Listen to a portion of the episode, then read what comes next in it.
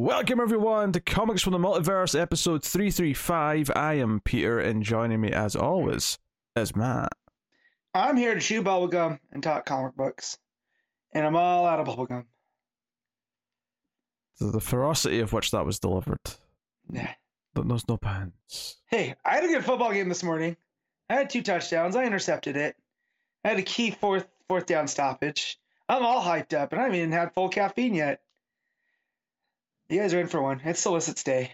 So That was a lot of And- words. That was a lot of words that made no sense. This is a DC Comics podcast, everyone. We get together, we talk about DC Comics that we read this week. Coming up on this week's show, we have Dark Crisis The Big Bang, issue 1, Superman Son of Kal-El, issue 18, Batgirls 13, Wildcats, issue 2, and Danger Street, issue 1. So those are the books we're talking about, but we do also have solicits, as Matt alluded to, uh, March solicits, uh, so we'll be going through those. So yes, uh, nice, nice, busy week of uh, DC happenings. Um, and oh, I guess some news we probably should have talked about last week, which I'll I'll throw in this week. Uh, but Okay. uh, we'll get into it. So, yeah.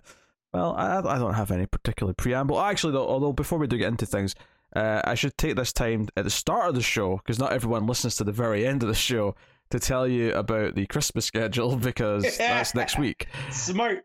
Yeah. So uh, the day we normally record, of course, is Saturday, and that is Christmas Eve next week. So we will not be recording on Saturday. Uh, you'll be getting the show. Pro. I think we're going to record on the Monday, and you'll get it on the Tuesday. That's giving me a look as if. I thought we were recording on Friday. Do you what? I mean, we can do Friday. Yeah, yeah. I, I thought I thought it was Friday. I thought it was I New thought we Year's was the one that was I thought pushed. A no. New Year's. I thought we are just doing on New Year's Eve. Okay. How, how do you have a completely different recollection of what we discussed than I do? It, I've had a week, Pete. It's been very busy and it's very stressful. I thought we, yeah, I thought it was that we were going on on Friday. We, we Either, either way, uh, I mean, if we're doing Friday, it's not even going to be late. Like, don't even have to worry Yeah. about it. yeah, it's, I, I thought the late one was going to be the New Year's one. That's why. That's what I thought. No, I thought it was the other way around. I Uh, thought the Christmas one was going to be late, uh, and then New Year's would be normal time. oh. No, see, guys, isn't it fun? Isn't it fun when we we hash out stuff live on air?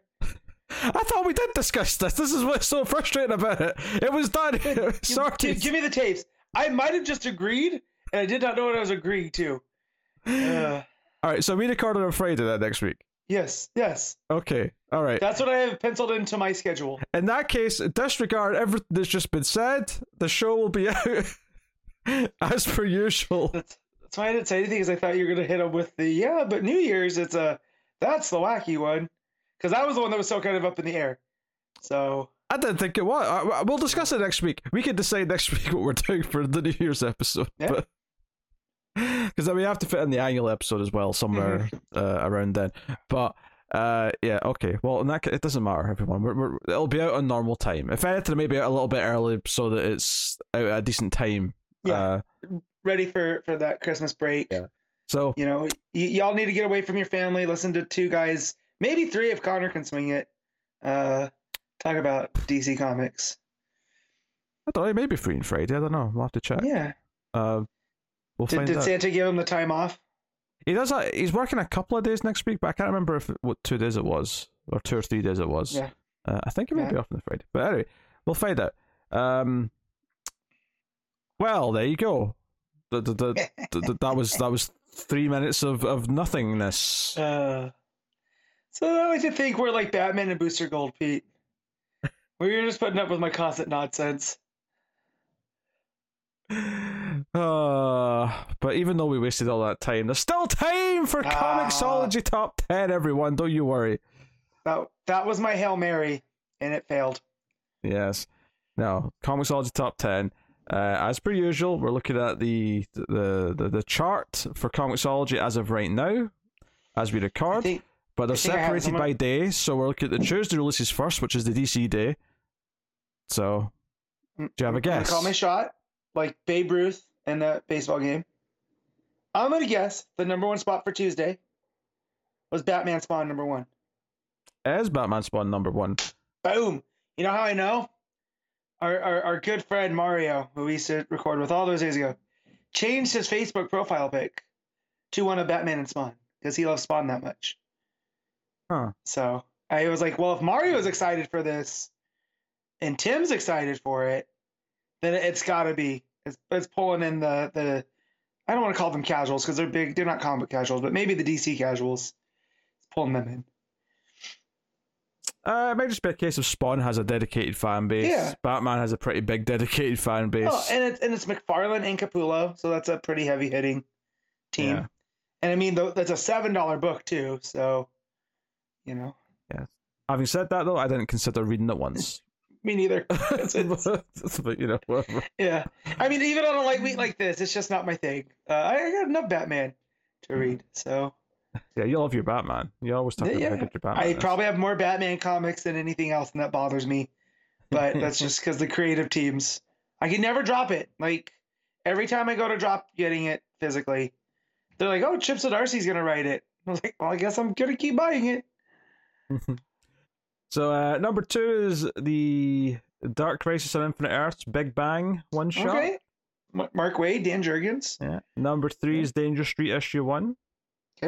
Number four is Superman Son of Kal El. Number five is Wildcats, which is is not bad. I mean, part of No, part part of that says to me it's not a lot out this week, but at the same time, you know, it's still to come here. Number six, Batman I mean- Incorporated.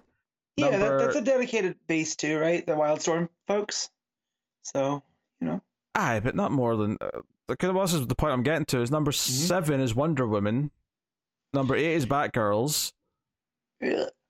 Yeah, Wonder Where- Woman in particular feels like it's low. It's been low for a while. yeah. I mean, if I don't know, if that Harley Quinn book that was just covers had beat had had beat them, I, I'd be worried. You know. uh, so number nine is I Am Batman, and then number ten is the Harley Quinn uh, Yeah. uncovered uh, thing, uh, which did not beat any single issue. It did beat some trades, but that's fair enough. Whatever. Yeah. So Um, if you're listening to this and you're reading Batman Incorporated, let me know how it is. I'm probably not gonna have time to read it, but I am vaguely curious. Um, I don't know. I see a big ghost maker on the cover, and I say Yeah, not I for know. me. yeah, I know, but still, I'm just curious enough because I do like the concept of Batman Inc. Um, but uh, yeah, Not today, saying not today.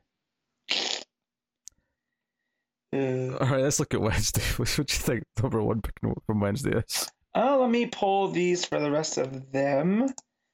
Uh, what other books came out that weren't DC? And I'm getting there now.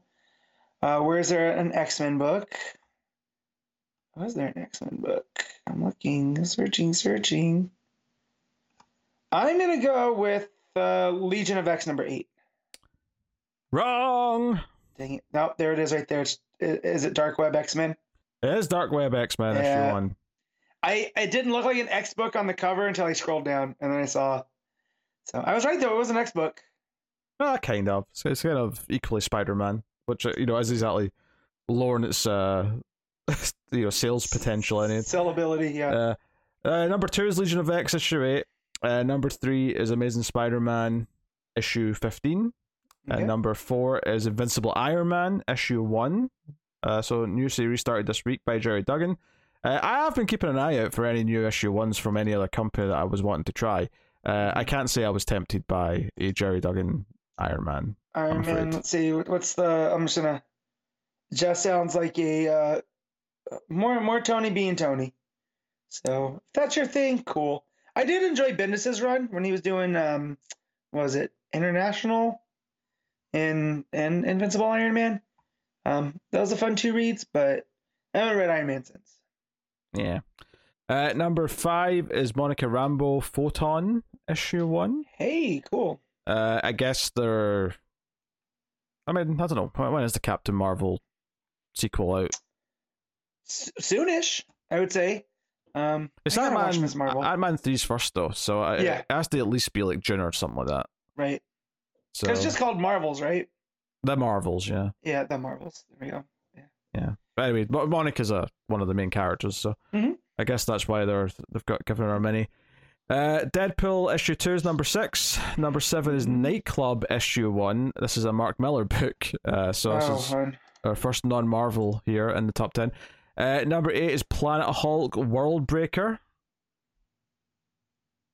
So Okay. know, issue two, I think that is, the looks of it. Uh, number nine is a vicious circle issue one. Uh, so to tell you what this is, because uh, it's from Boom. Um, this is Matt Mattson Tomlin writing and Lee Beharmo, uh, sorry, Beharmo, Beharmo. Nailed it. Thank you. Uh, on art. So, uh, so Um, it's about a futuristic assassin. That Mattson guy wasn't the guy that did the the Batman book we liked. I believe it was, yes. Yeah. Okay. So. I So, that name familiar. So yeah, this uh might be something of interest. Mhm. Uh, and it, it, I have to I have to go deep for that here on League of Comic Geeks. oh, it's in a it's in black and white, but the looks of it, judging from the Yeah. preview pages. Yep. yep. Looks super moody, as you expect from Beher. Honestly, Behermo's art uh in black and white looks quite good. To be honest, Mhm. I've never, I don't think I've ever seen his stuff in black and white before. That's not bad. Uh, so that sounds interesting. And at number ten is Savage Avengers issue eight. Uh, to round out the top ten. Um, just sort of looking ahead for if there's anything of interest sticking out to me from the, the rest of here. Not not really, to be honest. There. Um, oh, they put out a Spawn Compendium Volume Four. So, judging from Image's Walking Dead compendiums, I assume this is about forty issues in paperback. Yeah. Don't drop it on your foot. I, I, they've never appealed to me because because they're paperbacks that are that thick. You Yeah. can't read them without the spine getting like heavily creased, and I'm just like, what's the appeal of that? I don't know. I hate it. Yeah. Yeah. I remember someone saying, "How do you read those besides like laying on your bed, you know, with your legs kicked back like you're having a pajama party?" Oh, they're fine if they're hard. If you get like an omnibus, it's a hardcover. Like, yeah, you have to put it in a Mhm. No. table or something. But Yeah, no, but I'm talking about the paperbacks because Yeah. it's it's like trying to keep the page open at a certain point is is really difficult. Like, Yeah, it collects uh, issue 151 to 200, so so that's uh 49, that's 50. 50. Yeah. You said 151 to 200. Yeah, that's 50 issues. Man, I'm not good at math. The, for, forget the, the 150 and 200, just imagine it's 1 Yes. to Yeah, 50. That's 50. right, right, of course. right? But, but I did quick subtractions where I thought it was 49. So Yeah, but one's included. So this is Right. unlike, unlike actual math, when you're talking comics, the, the, Right. the first number's included. right, right, right, right.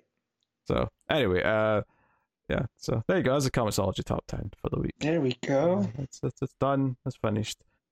Uh, your nightmare is over. Well, mass, mass nightmare. Everyone else is obviously having a grand old time. Uh, all right. Let's go to the solicits then. We got solicits for for uh for March 2023. So March 2023. uh, we'll get into this.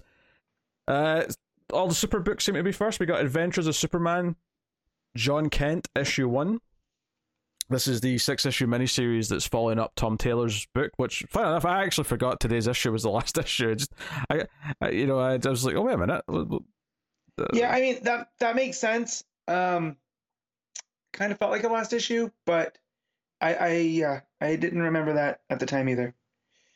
It, well, I I don't know if it did, to be honest. I don't know if I agree with that. But uh, not that I'm complaining. It, obviously, it's leading into like stuff in Action Comics uh, Yeah. 1050.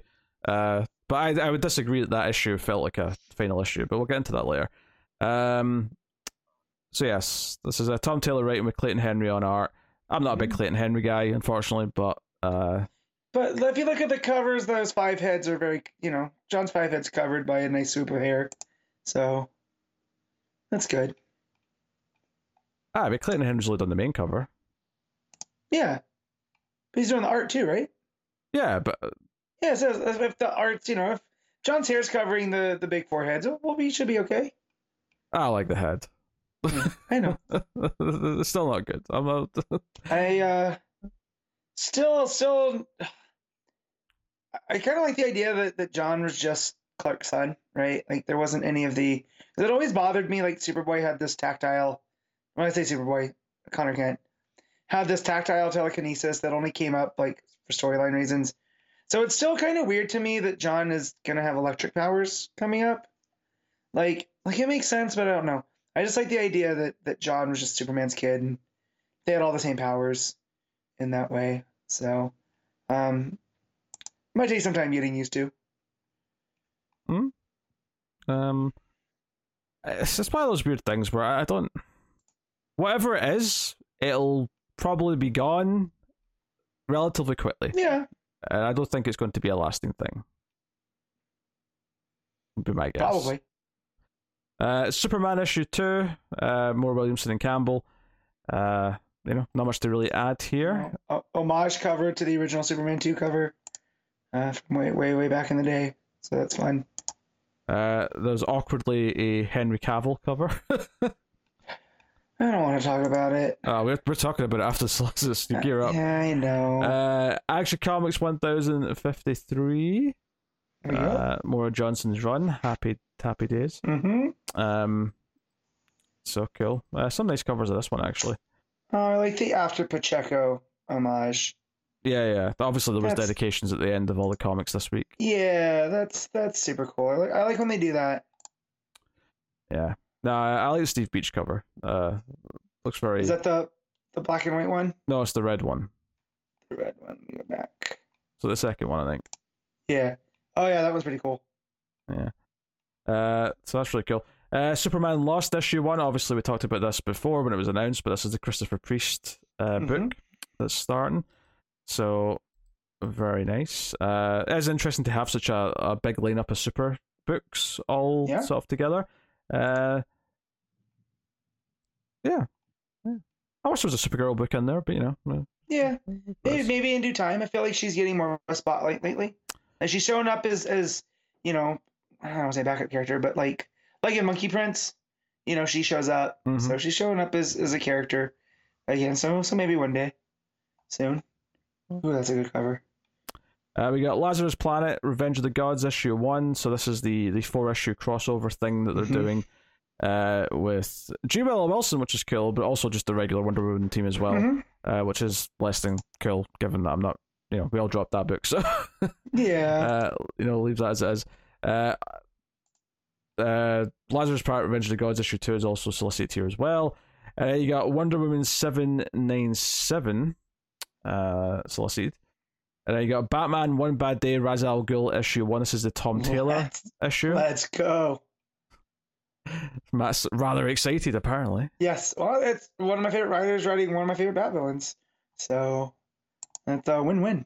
Season's been all pretty good so far. The, the, Um, the, the, the quality has kept a reasonably Yeah. st- good standard. It has to be said. I wasn't expecting Yeah. that so far. One of them ha- is bound to suck. Like, But it's Yeah. not going to be this one. No, no, I doubt it'll be this Yeah. one as well. But like, Yeah. one of them is bound to suck at some point. I'm a little worried about the Bane one because Bane's one of those characters that can go either way, and it's Josh Williamson, so we, we all know.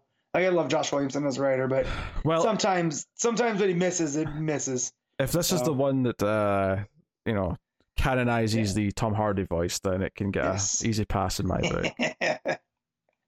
Uh, next up, I Uh. got Batman one three three.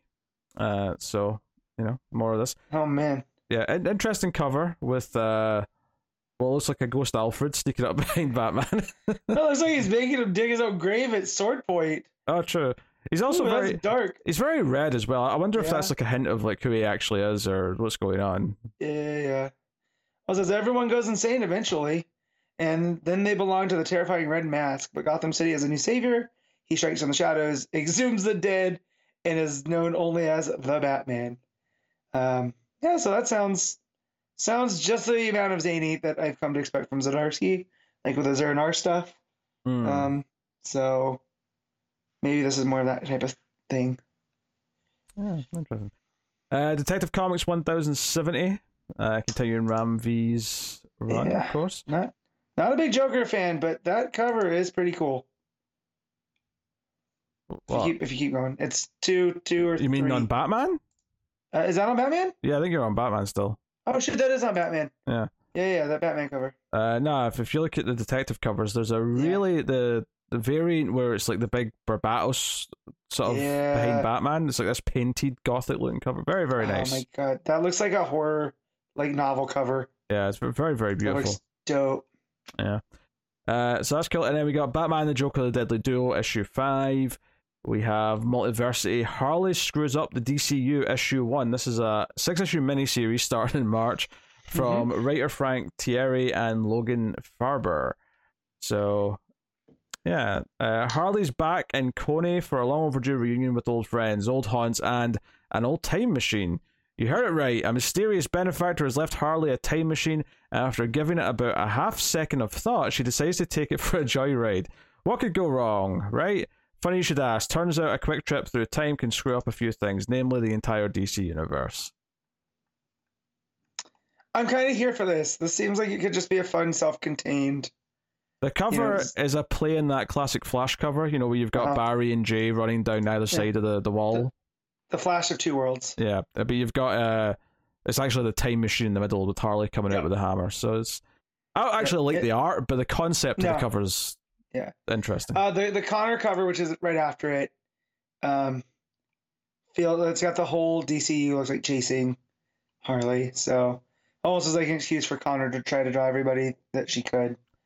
Um, but yeah, yeah, not for me. That's all I'll say. Not for me. I might depending on when, what what's out this week. I might you know that week, I might pick that up.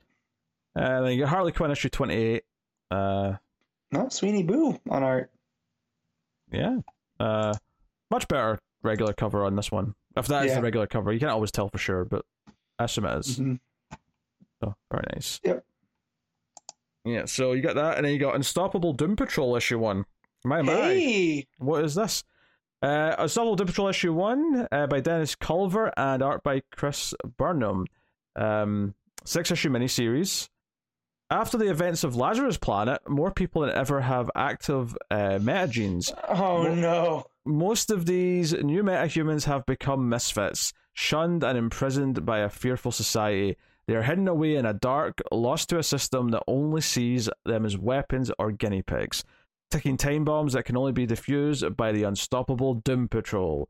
Robot Man, Elasti-Woman, and Negative Man are joined by their brand new teammates Beast Girl and Degenerate, and led by Crazy Jane's mysterious new alter, the Chief. Oh, so the Chief's actually one of Crazy Jane's uh, personalities now on a mission of saving the world by saving the monsters. Hey, I'm all for a Doom Patrol book. Yeah, and Chris Burnham, uh, perfect for that kind of Doom Patrol-y, you know, I- kind of mid-century look. So Even more of a surprise that this is in continuity. This is, you know, Yeah. following up after the uh, the mini event at the start of the year. Yeah. I'm actually quite surprised, but because when I, I was surprised to see a book at all, but when I saw it, I was expecting ah, this will just be like its own little Mm-hmm. pocket somewhere. But no, it's actually uh, referencing the, the greater universe. I so am de- fascinated. yeah, so Degenerate looks like a kind of like a Killer Croc type dude, but more like made out of rock. Uh, yeah, not as tall, I would say, but yeah, he's got a bit Yeah. of cragginess to him. Yeah. Yeah, yeah, yeah, yeah. And then Beast Girl looks like an actual like creature, like not just like she's not just purple, Yeah, you know, she's got like tail, a, horns. So I would say she's got like a like a big squirrel tail. Yeah. Uh, Yeah. But then she's got like horns and she's got like uh Mhm. fangs and whatever. Yeah. She looks very it's kind of cute and pleasant though. She doesn't look a Yeah. scary thing. No. Um, yeah, this is making me want to go back and actually watch Doom Patrol because I, I got a season in. And then, yeah, I should. We go- got- I I saw Yeah. s- first two seasons and really liked them, and I just didn't Yeah. get around to season three because season four is about to start uh this Yeah. month. So it's uh, not that I wasn't enjoying it, but it was a lot. Like, we started to get to uh, who's the strongman guy? Um, oh uh, Flex, Flex Mentallo. Flex Mentallo. Yeah. We got to that, and then we got to like flying brains and stuff. I was like, all right, I gotta take a break. It is a lot, a lot for me to take in right now, but um, I, I, I liked it. I mean, so I'll have to go. Uh, the actress that played Crazy Jane, really, really good. Like her. It- it- it's legit one of the best superhero TV Mhm. shows there is, just because Yeah. like so so many of them are just these generic CW things that Yeah. it stands out as being actually really Yeah, good. and, and Cyborg has more than just like, oh, my dad. There's there's layers to him, uh, which is nice. Yeah, So yeah, Uh, no, so- this I'm, I'm cool that there's a Doom Patrol book out there. I'm always curious with Doom Patrol, so uh, definitely check this out. yeah, looking forward to it. Uh, the Flash seven nine four, uh, Jeremy Adams. Um, Oh my goodness, that cover's adorable. oh yeah, you get a library in her costume. Yeah. finally. Oh nice. Uh, I like it because it, it does mix the Kid Flash with Flash, but in a way that we haven't seen it before. yeah, yeah. So Like it. Uh, so yeah, it's a very pretty cover with uh, she's it's, it's like she's at the starting line of a race, and Mhm. like uh, her father's like you know next to her, Uh, but he's kind of like cut off of the edges of the, the page because it's Yeah. not him that it's focusing on. It's a really nice uh, Yeah. cover, I think. Uh, that's kind of cool. Uh, so yeah, Adam's Flash run continuing in March, which I am, you know, enjoying more Mhm. and more as time goes on. I think. Yeah. Uh, Flash seven nine five also solicited here. Is this the same month? Uh, 321 Yeah. and three. Yeah. yeah. Okay. Oh, uh, Two weeks good. apart. Uh, That's I think because it's the war, right? yeah, The- yeah, that's right. They switched to every other week for Right. uh, the one second war, which I guess is still happening. Um, so that's cool. Uh, also a nice cover. To, who's the main cover artist on these? Uh, T- Taurin Clarke. Yeah, I like the look of these covers actually. It's yeah. What's the George Calamatis one look like? Yeah. That's okay. Very 90s, but that's the third one. Yeah. Uh, yeah, no. uh, then you got DC Ruby issue two. I have nothing to say about that, so let's move on. Yeah. Uh, DC's Legion of Bloom issue one. Wait, what? what the hell is this? This you is heard it. Oh, this is an 80 page. This is one of these 80 page anthology Yeah. books. Okay, okay. Uh, how do you announce the winter is coming to an end? You spring it on them. That's a terrible joke. Uh, welcome to the springtime with a celebration of DC's greatest, or sorry, greenest and greatest.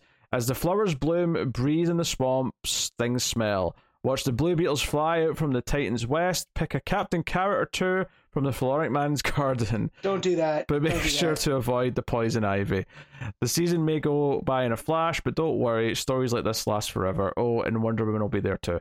Uh, Yeah. so, so yeah, if you look at the cover, you've got a bunch of you've got Swamp Thing. You've what's the Green Lantern with the carrot head? Oh god, I forget his name. Yeah, I don't remember it, but yeah, He has he's like a, a, his eyes on like the rootstock. Is it just me, um, or is it weird that Fl- Floronic, uh, not Floronic, sorry, uh, Bloom's not on this? Like I was like, That's what I thought it was. I thought this was gonna be like, oh, this is what Bloom's up to now. No, it's not. Anyway, so Uh. the creators we got involved: uh, writers Ashley Allen, Julio Anta, Calvin Kasulke, uh, Travis Moore, Kenny Porter, Kevin Scott, and Zach Thompson, with art by including Isaac Goodhart, Brian Level, Travis Moore, uh, Jacoby Salcedo, Hayden Sherman, uh, Ilhan, and more. So, uh, definitely not like a like a sort of lineup of star creators there. These, this is most No. names I don't know. Like I recognize Travis Moore and Kevin Scott. Uh, that's about it, I think. Uh, There's a Mike Perkins cover. I must find now which one. Oh, there it is. It's just Okay. yeah. Yeah. I mean, I yeah, this is something I would be inclined to read if it's not a busy week. I you know? doubt I'll look at it, but I'm- I mean, you, you had me at Swamp Thing and Ivy because you know I like that. So, but but yeah, this is, seems like a mixed bag because it's not like they're they're kind of saying what's going on. Like you don't have a lot to go off of with breathing that Swamp Thing smell. yeah. You know, so Well, that's the thing though. It's going it's going to be like 10 8 page stories. mhm. So I I wouldn't get your hopes up of it- them being that in depth, if I'm honest. Uh, next up, here's something else that's new. Uh, Waller versus Wildstorm issue one. This is a Mhm. four issue mini, but notably this is a Prestige Plus book, meaning this is the you know the, the Black Label style. Uh, it doesn't say that it's Black Label, but that's typically the books that have had It- that format. it feels very Black Label because of the prestige and also that it's uh, set in the early '80s. Yeah, so, So- let me read the uh, description here. Uh, set in the early 1980s, as the Cold War stubbornly refuses to thaw, a new battle heats up for the soul of the intelligence ag- agency Checkmate.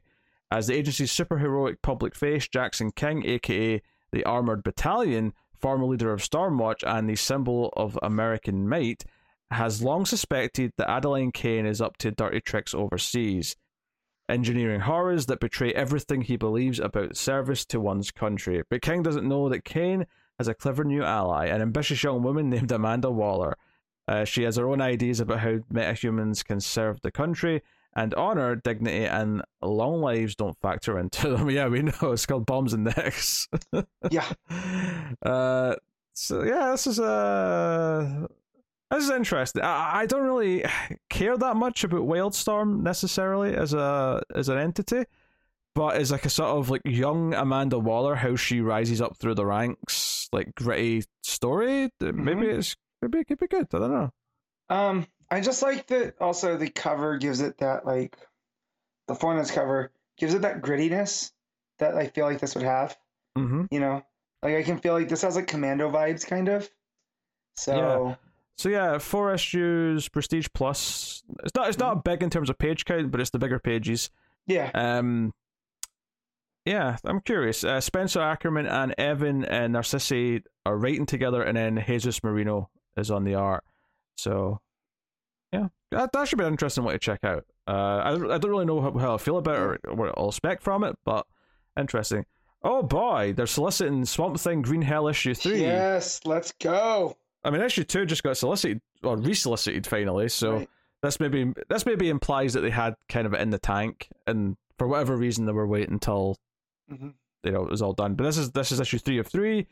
Uh, issue one was great. I'm probably gonna have to go back and reread it before issue two because it's been so 100%. goddamn long. Hundred percent. but uh, nice to see that uh, three's following quickly, and we're not waiting another you know two years almost. So good stuff. Uh, next up, Static Shadows of Dakota issue two. Uh, this is the six issue Static miniseries, uh, second issue.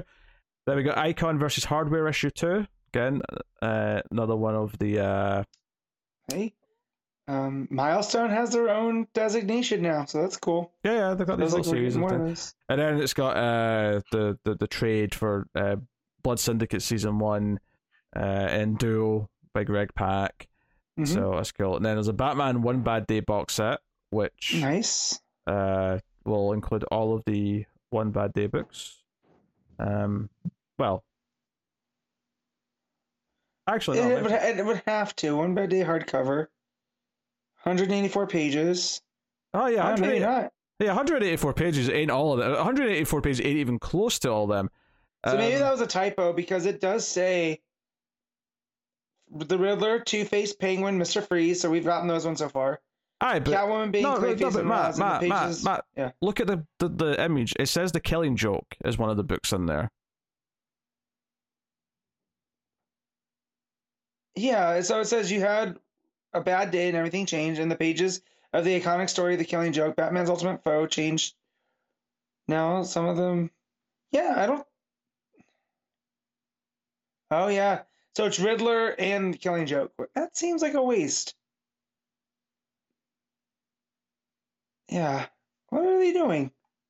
They're selling you an empty box with. They're selling. Yeah. They're selling you a box with two books with room for the rest of the hardcovers that you have to buy separately. Yeah, and those two books are forty-five bucks. I don't know what they're doing. Yeah, that's weird. Because because this image is weird. It's got like a big white mm-hmm. space in between these two books. Yeah. Uh. That's very very odd. Yeah, and those are the two, the Killing Joke and the Riddler. So they're going to re-release all the One Bad Days as individual hardcovers rather than doing. Well, and here's the Riddler one that is uh, solicited right underneath it. Oh yeah, the hardcover.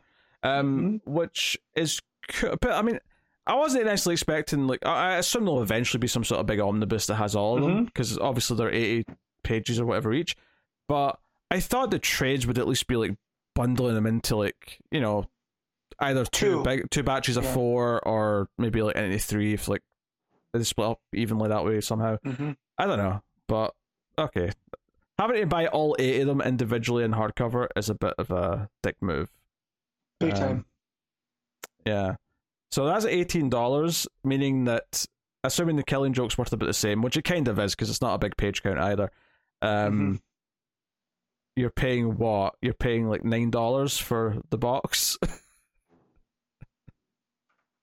and that's assuming you don't already have Killing Joke and you want it in the same trade dress as these other One Bad Day books, even though Killing Joke's not actually a One Bad Day book. Even, but you know, they're, they're I don't know they're, they're I don't really like a lot of this. This solicit here for this box thing is not is not uh, filling me with particular joy. Anyway, some more trades here. Uh, Batman Detective Comics Volume Four. Riddle me this. Uh, this is the arc that came after the Tower, uh, with Tamaki and the Mhm. co-writer. So that's wrapping up that run. About Donovan's daughter. Uh huh. Um, And then you got Jurassic League uh, in trade. go. You got Absolute Superman for all seasons.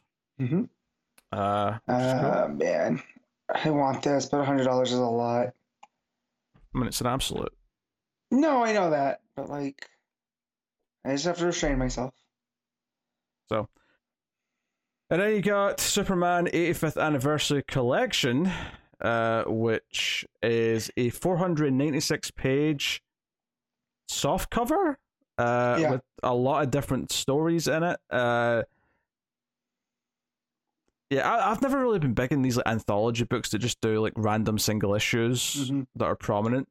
So you, you technically get a lot of comics, but they're all just like you know Yeah, it's kind of scattershot across them, but I'm all I'm sure they're all like big moments in Superman's history over 85 years. Yeah, but I wouldn't want to read any of them this way though. So that's that's for that's for True. me is, is worthless. I I, I would True. you know, I wouldn't I would never buy something like this. Mhm. But uh, Superman Space Age hardcover uh coming out.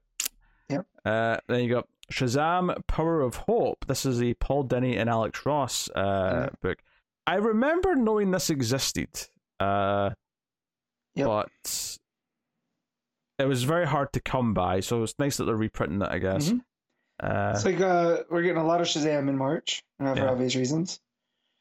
Because I think there's because there's a Superman one that was a similar format. There was because this is only sixty four pages. There was a Superman Mm-hmm. Yeah. one with Alex Ross. I can't remember the name of it, but it was the same format. Yeah, they also did the, all the Justice ones, where the Justice League. No, no, no, that's def- no, no, no, that was very different. That was like a twelve is? issue book. This Okay. this Superman book, the pages were huge. It was like a it was Okay. released in this very specific format, and I think this Shazam Okay. book was the same thing. Um, yeah. If I if I look at the uh, aye. So anyway, aye. So I mean that's cool. It's cool they're reprinting it. Mhm. Uh, then you got Shazam, the Monster Society of Evil, which is one of the few Shazam trades that does seem to get reprinted. Uh, this is a hardcover version. Uh, this is the one by Jeff Smith. Uh, so that's cool. Then you get Fan Club Batman Squad, written and illustrated by Jim Benton. This is one of the young adult uh, graphic novel releases. And then we're back out of the single issues uh, for March, where we got Batgirls issue 16. Uh, Mhm. So that's continuing there. Uh, decent cast, front cover. Uh, Mad Hatter implications on some of those covers. See- Yep. So this is where mine stopped coming in. I had covers all the way through until now. So fun, fun times. Okay. Batman 357 Facsimile Edition. Uh, Batman Incorporated issue 6. Batman Superman World's Finest issue 13. Uh, that's a fun cover with uh, Metamorpho on it. More on him later. Mhm. Uh, we got Batman Gotham Knights Gilded City issue 6, so that's wrapping that up. Uh, is it actually? It is, yeah. Um, then we got Batman Adventures Continues Season 3, issue 3. Batman The Audio Adventures issue 7. I'm just running through these quite quickly because it's just Mhm. a bunch of. Uh, these books we don't really have much to say about. Uh, Right. Black Adam issue 9. Uh, with an excellent front cover. You know, I, I have stopped reading that book, but I cannot deny those those uh, main covers have been stunning by and large. Mhm. Uh, Blue Beetle Graduation Day issue five, so penultimate issue in that miniseries. Uh, Catwoman issue fifty three, uh, and it's got a weird cover where she's got or like her ears have become horns. Oh boy. Uh, it's also very shiny. It's a very shiny looking outfit. Uh, Danger Street issue four. Uh, so more on that. Oh, that is a cover on that as well. Jeez, it's like a black and white image of the police officer lady, but there's just red coming down her face for blood. It it looks quite So very Sin City esque is what you're saying. very. Uh, I don't know if I'd say that. Okay. Uh, uh, Dark Knights of Steel issue ten. Uh, that's taken ages to come out. You know that. Yeah. like it's a- for some reason the pacing on that just is completely grinded to a halt.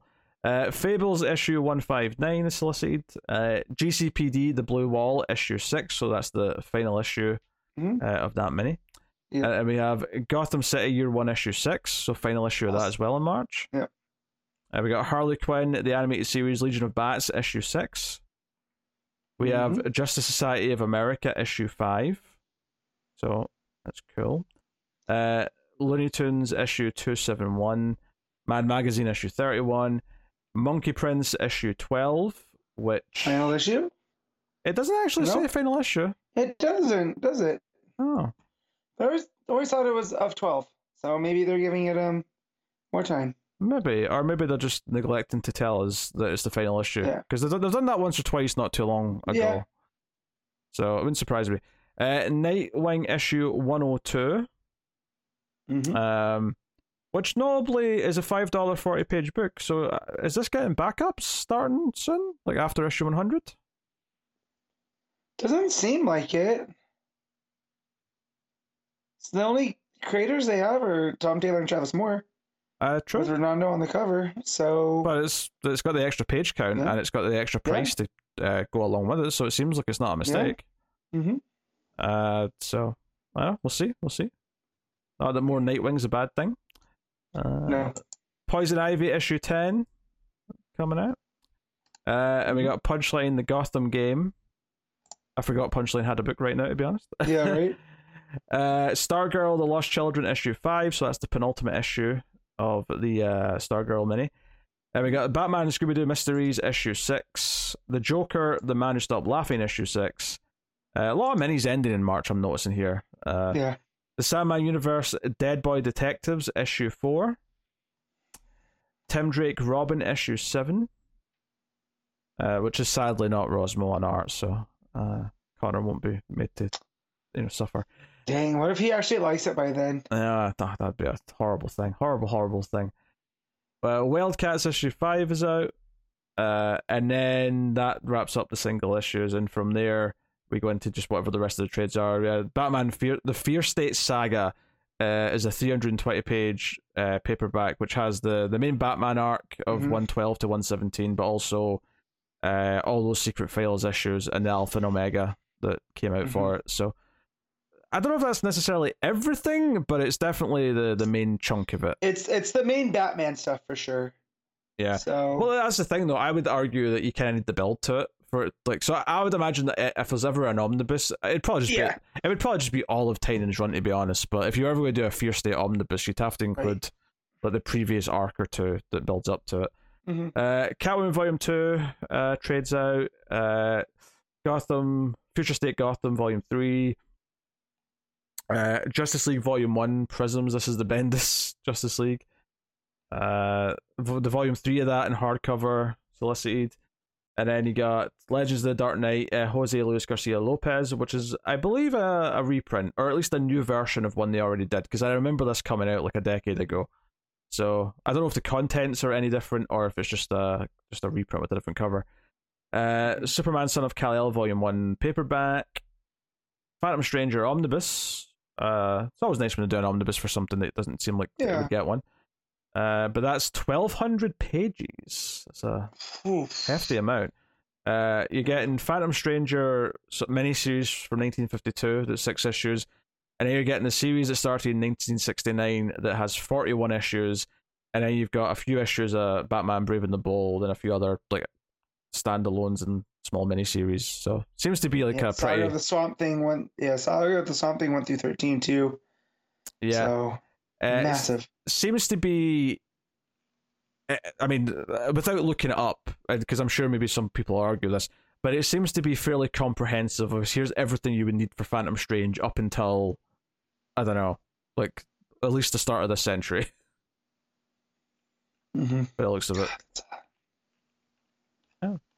Well, it's- Yep. uh, top ten compendium uh, coming out, and Yep. uh, that's actually the last thing there. Mm, There you go. That is the March solicits, which uh, couple of interesting minis thrown in there. Not nothing earth shattering, but uh, I'm excited about the Doom Patrol book. Yeah, the Doom Patrol one's probably the biggest uh, surprise. Um, seems like a lot of fun. So, uh, and then we have the, the fallout from Lazarus Planet. So that should be a, a lot of you know. Seems like a little bit of a of a shift. Yeah. Storytelling, storytelling wise, anyways. So uh, there you go. Uh, uh, I, w- I meant to bring this up last week. Uh, this uh, the, the movie stuff that I, I just kind of like Mhm. brushed past.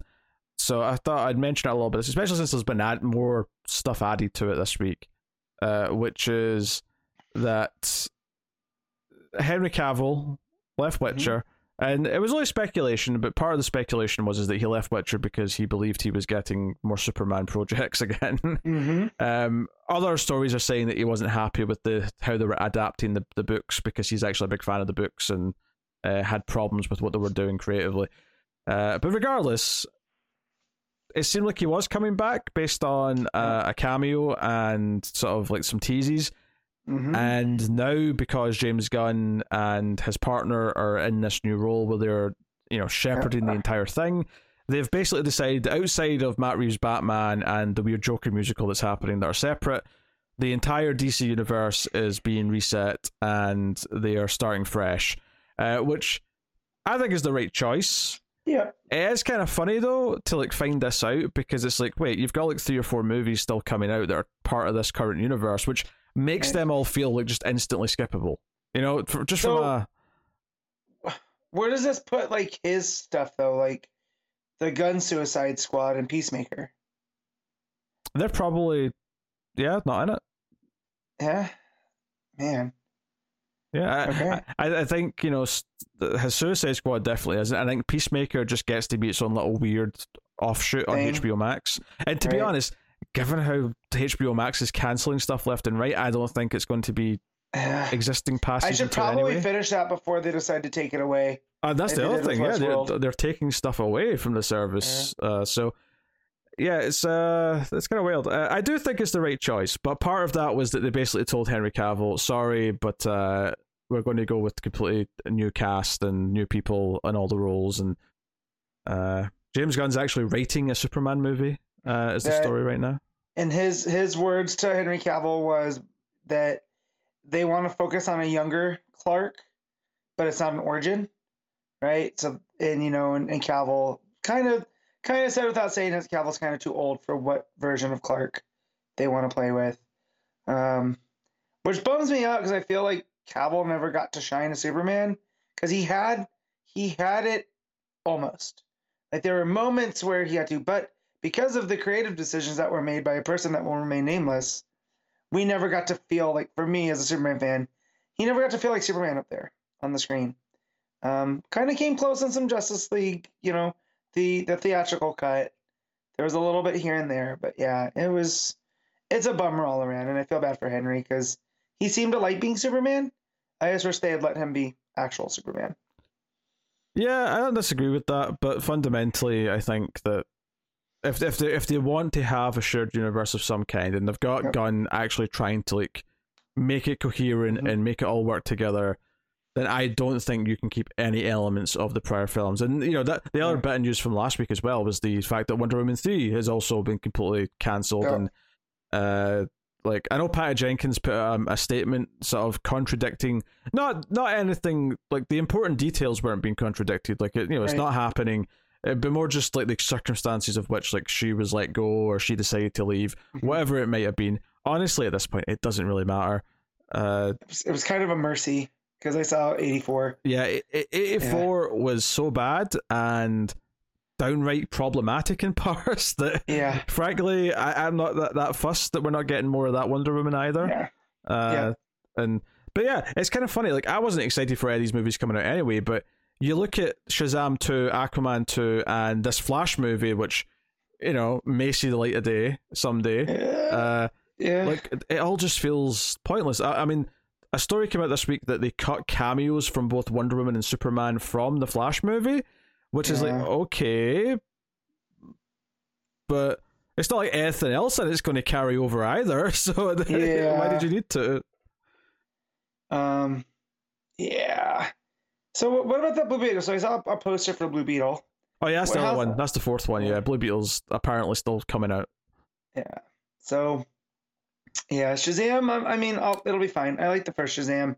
I'll go see the second one, but I don't know if I can be, you know, plus to go see Aquaman because you know, I I remember on the review if, if it's still up, you can watch me be like way too positive about that movie, and anytime I've had a chance to rewatch it, I've passed, just because I'm like it's it's it's whatever. Um, so, but Shazam is one that I, I do enjoy that first movie for the most part. So, uh, and I got a trailer for the second one again last night at the theater at the movies. Um, looks looks like it could be good, but but yeah, uh, man, DC's kind of a mess right now across all fronts. I mean, So- for for me, for for me, they all felt pointless anyway at this point because every, everything feels so. Everything felt so hit and miss, and like so many parts were missing, and it already were left or done, and the the fan base was all over the place because some people want a fresh start, some people want Snyder's universe to continue for some reason.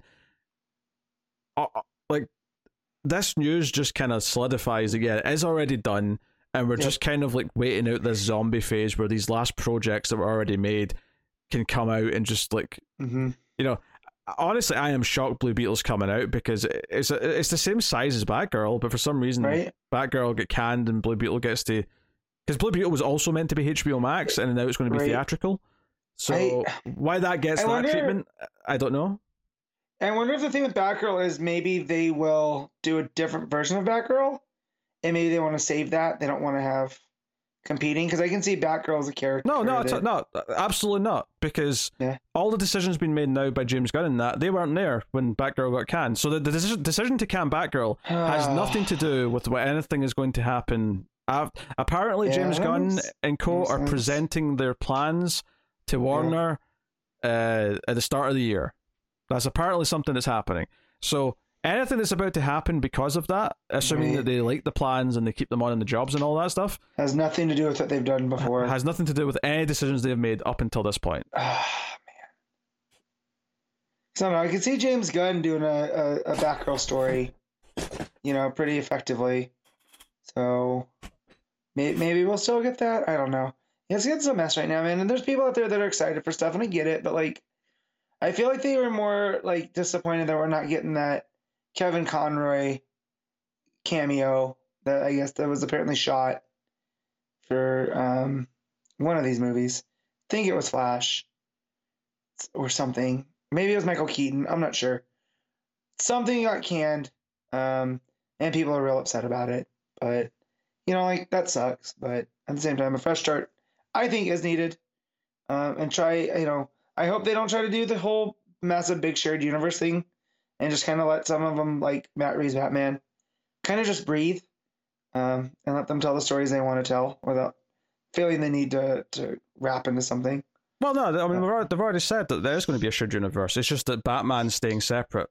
Uh, well, this, right, but this version of Batman staying separate, I should say. Right, right, right. But what I'm saying is like, whereas like Suicide Squad felt like it was part of a shared universe, but I didn't feel like it was, you know, building to anything else, right? So like that Harley felt vaguely familiar to the the Harley that we had before, um, you know, uh, and that just like I don't want them chasing the Marvel thing, because you know that took 20 years to to, and now we're we're kind of feeling the the stress from that right now uh, where everything just feels like the next piece. It's not even just So- 20 years, though. I mean, Yeah. What's the problem, though, is they don't feel like the next piece. I, it, would, it would be better if it felt like the next piece of the, of the whole puzzle. Right now, it just feels like repetitive and aimless and just Mm-hmm. kind of hollow. I, I, I, Well, what I mean by the next piece is like, oh, we have to have something out. So Oh, this sure. just the next one, not that it's the next in the story. Because I still have no idea, and I've had arguments with a good friend about this, but he reads way into everything. He's like, oh well, you know, with, with Phase One, we didn't know where it was going. I was like, yes, we did. We knew it was building to Avengers, right? Like with with everything that's going going on right now, I have no idea where any of this stuff stands. Um, so, and I just want to sit and enjoy a Superman movie. You know, just let Superman be Superman. That's all I care about right now. And, and I trust James Gunn in that because he made us fall in love with a character named Peter Quill, which was two synonyms for you know what. Um, so, you know, uh, I just just let the man cook, and let's see what he's got, and then I'm just gonna ignore most of everything else that comes out until that comes out. yeah. I, I, I, I mean, I'm just kind of sick of superhero movies for the most part right now, to be honest, but uh, it would be nice to be excited for a couple of them if they do announce something fun. And even if they do announce something good, they're going to have to announce killer creative people behind it to get me to like move the needle at Yeah. all. What's what, what? Let's just play hypothetical real quick. What's a director's name that would get you excited for Superman, written by James Gunn? Let's say let's let's say James Gunn's too busy to direct because he's writing and he's overseeing. Who who do you get to direct? I don't think I'd want that would James. make you excited. I don't think I'd want James going to do a Superman movie anyway. Mhm. I don't think he's ready for it. Okay. Uh, my first answer is Brad Bird, but Okay. I see that. I'm still I'm still in the Matthew Vaughn camp. I'd like to see what he does. Um, with a bit of restraint. Uh, so, because I, I did love X Men First Class, and I do like Kingsman. So I want to see what he would do with someone like Superman. You know. Uh, but yeah, I I don't know who else. You know, I don't know, and no other directors are really popping to mind. it's an uphill battle because I feel like right now there's a there's a general apathy, and because they've went through the failure of the Snyderverse, and it, you know, it, like ten years ago there was a thirst, there was a thirst for a DC universe. Mhm. I think right now, comic book universes, there is an anti thirst. There is a a desire for something different. So I think mm-hmm. whatever does happen, like it's it's it's going to have to actually win people over with quality rather than just existing. Because I think if you go back and watch Marvel Phase One, it's not that good. Like it, it's you know it felt Wait, good at the time because it was doing it was giving attention We- to characters that wouldn't have had attention before, and because of that, you sort of felt some sort of sense of respect for it. But it wasn't. It's not actually that good. Like like I tried to go back and watch Thor a couple of years ago, the 1st Mhm. one, and like I couldn't. Like I, I was bored. I was bored to tears. It's- I'm the wrong person to ask because I, I do like that movie, but I also like Thor. So um, I think it's a fun fish out of water. But I get what you're saying because they, they are different. They feel different. They feel of a time. And we were just happy to have good ones, right? Um, so, you know, competently made superhero movies. Because up to that point, I can't even tell you what the most competently made one was. If it was Spider Man, you know? Um, so but yeah, we'll see where it goes. I mean, I get more excited over certain properties than just all of Marvel, and I still love to take shots at Eternals, you know, because that feels like it has had zero impact on on the grand scheme of things. Um, Yeah, and I picked on Thor there for the record because at the Mm-hmm. time I thought Thor was the best Phase One movie before the Avengers, mhm. uh, and now I think it's boring to watch. like I, I can't, I can't get through it. Uh, first. Captain America was always bad. Don't at me. nah, nah, no, this is where we fight. Nah, it's always So, bad. All, yeah. always bad. Uh, so yeah, uh, I don't have much more to say. I, honestly, the movie No. stuff it's it's so weird because I'm still like I'm still excited for the comics, but the- Mhm. I think it's just something to do with like when the comics are doing well, it's because they're doing well at being comics, and Mm-hmm. the movies are weird because they're adaptations of the comic material, and it's really depressing when you get an Aquaman movie and it's su- it's sucked dry of any of the actual character that's in the comic books and any of the atmosphere that's in the comic books, and instead you just get a cool bro movie with a surfer dude, uh, who's acting like himself. I don't know. I just like it, it's it's disheartening. It's, it's, Yeah. you know, disheartening. That's all I'm saying. Anyway, uh, let's talk about comics. Uh, so starting off with Dark Crisis Big Bang issue one, Mark Waid writing with Dan Jurgens on the art. Mhm. Uh, I knew very little about this going into it. It was just kind of another Dark Crisis one shot that kind of appeared. Uh, Yeah. I remember this one from Solicits because it was gonna say they were talking about how they're gonna explain the the new worlds that we've been getting. You know, the the the uh, Tom Taylor, um, Dark Knights of Steel, you know, drastically DC Mech. They were gonna explain, not explain, but showcase where they fit in into the multiverse, and that was all. And it was gonna be written by Mark Waid. So um, I will say it's a little bit disappointing, just because I expect more out of Mark Waid and this just kind of felt like a whistle stop tour of the multiverse. Um, and the story, I just when I have Mark Waid writing a Flash character, I don't know, I just have higher expectations. And not that this was bad, but it was just kind of there for me. Um, and and yeah, I just I thought it should have been a little bit better. Yeah, the, the the issue is Barry taking Wallace around the multiverse looking for the Anti Monitor, which Mhm.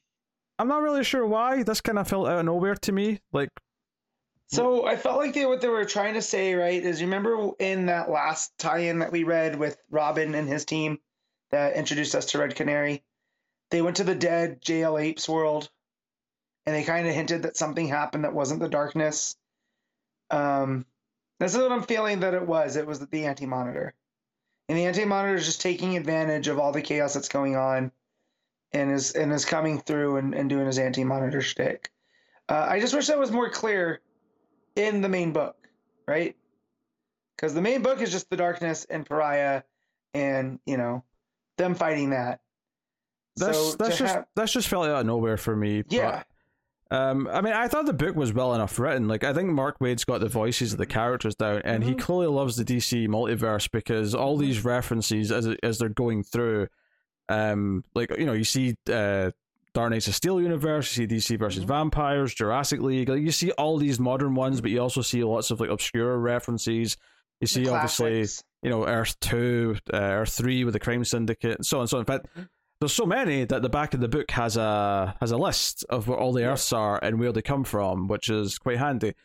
What's weird about it though, and what made it feel a little bit less like a story and more like just like a sort of you know, It's like Look- it's a tour of the multiverse, Yeah. right? Like, but it, it like as I was you know, there's a few pages early on where as I'm reading it and I'm like, this is just like three pages in a row of showing me different Earths. Mhm. There's there's very little actually happening in terms of story here, and a bit more starts happening when like they actually get to the Antimatter and they start fighting them and they start Mhm. going through different Earths with the fight and. You know, you, you see like uh, again Yeah. more, but it is ultimately just a lot of like cameos of different Earths, uh, Mhm. and then eventually a bunch of heroes from different Earths uh, team up to help Barry yeah, and Wallace the, the backup. you know, right? fight the Yeah. uh, fight Um, the Anti-Monitor. and and that's what I mean with Waid is that I I know Waid loves all this stuff, right? Waid Waid is kind of one of us in that, and he loves the DC universe and everything that these characters stand for. So I just expected more than just like cameos and stuff. I expected him to weave a story with Barry interacting with some of these characters and giving us like you know a little bit more than just like hey look at the Dark Knights of Steel Earth and hey look at the the DC versus Vampires Earth and you know so that's all but again the Jurgens art's fine too because Jurgens is a pretty solid you know artist still. So you know these characters all look like they do in in their other Earths. So I think it wasn't bad. It was just again it was just kind of there for me. Um however I did like the index a lot in the back because you start getting into some of these more like lesser known ones. And I don't remember the number but the description is oh it's the nothing really is different except everyone's a werewolf. And i just thought that explanation was hilarious Yeah, I, I think this just feels like a a- a tie-in. They wanted another one shot, and Mark Waid says said, "Yeah, sure, I'll have fun just listing Mhm. a bunch of Earths and referencing a bunch of obscure shit." And that's kind of all it is, though. Uh, and you know, at the end, it just kind of says, "Yeah, Dark Crisis will finish in issue seven. and I feel like this didn't really add anything to Dark Crisis in any Yeah. way, shape, or form. Um, I mean, it was nice that Barry and Wallace got to bond a little bit, I guess, because you know, we haven't really seen much of that right No. because it's been wallace and wally a lot or ace is, is I mean, you got you got Awesome. obviously, I'm sure a lot of it in the New Fifty Two, but I wasn't reading that, so yeah, yeah yeah but i'm talking about we're, let, us go from rebirth on but but yeah no they get to bond and they get to hang out and you know um but yeah i almost kind of like the the last one and i don't know i wasn't that big on the one from last week that you know the where they went around the the last battle you know because those felt a little bit more focused um and they had more story to them. But again I- again i don't i feel like i'm being too negative but it was i'm not upset that i read it. Like it's still a fine read but you know um yeah and nothing else to add. It's just it's just another example of like once again we're reiterating part of Crisis, and you know how how many times can we have characters reference Crisis, say what happened in Crisis, Mm-hmm. and then just sort of go on a tour of the multiverse or a tour of DC history. Mhm. It tends to be a tour of DC history more often than the multiverse, but yeah Uh, same kind of vibe, which is just like here's us reiterating all this stuff again without really actually telling much of a story. Mhm. Uh, you know, because at the end of this, it's just basically Barry like, yes, I you know did the impossible. I was willing to give my life Yeah. again, but I didn't have to because the other heroes Yeah. were there to help me because we're a team because we're Justice League and that's what superheroes are. Blah blah blah. yeah It's like yes, we've we've had this many a time Yeah. at this point. Uh, it's not really. I also like that he he does this thing where he runs around the earth a bunch of times so he can deliver a super massive punch to the anti monitor. Uh, I like that. That Which- was, that was The visual of that panel made me think of Superman the movie, yeah, and then they actually had Christopher Reeve Superman pop up. Uh, Yeah. So cool. you know, I don't think that was Yeah. unintentional. That was another thing we got clarity on is that the um the the Batman 66 universe with uh, Wonder Woman, right? The the Wonder Woman TV universe. That's its own universe too, they clarify. And then the Superman um 70 what was it? Superman Seventy-eight. 78 and the Batman 89 are the same universe Yeah, now. They're they're Earth So- seven eight nine. Yep. So thought that was pretty cool. Uh, I like the way that they worked that out. Um, and uh, yeah, it was. But yeah, the the world punch thing I thought was pretty funny because the way that Barry you know explains it, and he's like, yeah, the more speed you get, the more mass you get, and I'm just gonna keep running until I'm at my limit. Then I'm gonna give him a good old one two. Uh, so yeah, Honestly, it's another very, very skippable uh, tie-in one shot to Dark Crisis, and the only thing that I would say people might like about it is the index at the back. But honestly, you could probably just go to DC Wiki and get a similar list. Uh, uh, someone posted it early on Tuesday on Reddit. So, so there you go. Yeah, someone yeah. screenshotted it. You can already see it if you want. Doesn't matter. Great. So that's pretty much it. So what are you giving uh, Dark Crisis Big Bang issue one? I'm I'm gonna give this a six point five. Yeah, I'll just give it a straight six. Uh, That's fine. I, I like Mark Waid's voice for the characters. There just wasn't really much of a story in it. Yeah. Uh, so there you go. Uh, Superman, Son of Kal-El, issue 18, Tom Taylor writing with Cian Tormey and uh, Rory Coleman on the art. So yeah, this uh, I completely forgot was going to be the last issue of this. Yeah. Um, and honestly, didn't even realize it was until I checked uh, when I was getting the info together for the, the names and stuff. Yeah, So- because now it's just it's reverting reverting back to Superman, right? From Superman, Son of Kal El. But the, well, it depends if you count this as like. Right. Look, I, I would just see this as a different book, and then we're getting Superman back. Back, okay. If that makes sense. If anything. I'd, I'd say this is this is turning into the miniseries that we're getting Yeah, as a direct follow up to this. That, that's a better perspective. Yeah. Uh, so yeah, Superman and, and Jon are are rebuilding the Kent uh, house with uh, the Justice League, which I feel like Yeah. I've seen before, like numerous times at this point. Yeah, but I love that it just how wholesome it feels. And then you got like, you know, is it Hal helping stabilize the beams and you know, the flashes helping out. It just I just like the sense of community here. Hmm. So going from there, uh, they're looking into this Red Sin stuff Mhm. and who this guy is, uh, this Lewis, and these parents work for LexCorp, and uh, you know he basically continued their work, perfected it, and is like a, a zealot. He hates Jon. He thinks that Jon and Clark are aliens and that they're a Yep. threat to the world, and he believes he's helping. So he actually like uh, attacks Jimmy to get his Superman watch so that he Yep. can call Superman somewhere so he can attack Jon. Which, sure enough, is what the main bit of the issue is. Is Mm-hmm. Clark flies off to deal with that. Jon tries to deal with the bomb that's at Daily Planet, which isn't a real bomb. Uh, it's No. established later on that The he diversion. he has no int- interest in actually. Well, no, the, the watch is the diversion. I thought Jimmy still had. I thought, yeah, yeah, yeah, but it, that was the the diversion. Wasn't that to keep them busy, right? To keep them separated. I mean, it's deceptive. That's how I read it. No, it is, but it's like the diversion is to get rid of Superman, so that's the watch. Like Right. the the main thing is still where Jon is. Like that's that's the, the trap, the bait. Right, but it's is Jon. uh, Um, Clark goes to look for Jimmy, right? Which is And the that's- that- diversion. right, but he still had the watch. That's how he got them into the forest there at the end. So that the diversion was the. uh How I took it is that Red Sin was going to kill Wait, Superman. what are you talking about? That's how he got him into the forest. That's at the end, right? Unless I missed something. What are you talking about? Let me let me pull it up. So right, so what I remember reading was that the, he goes and attacks Jimmy. He gets a signal watch, right? And then there's a bomb called in at the Daily Planet. Jon stays there. Superman goes to find Jimmy, and then that's where Jon realizes that this is taking too long. Dad should have got to him quicker. So that's where he goes to look for his dad. Yes. right? Right. So that's why I said the bomb was the diversion to split them up.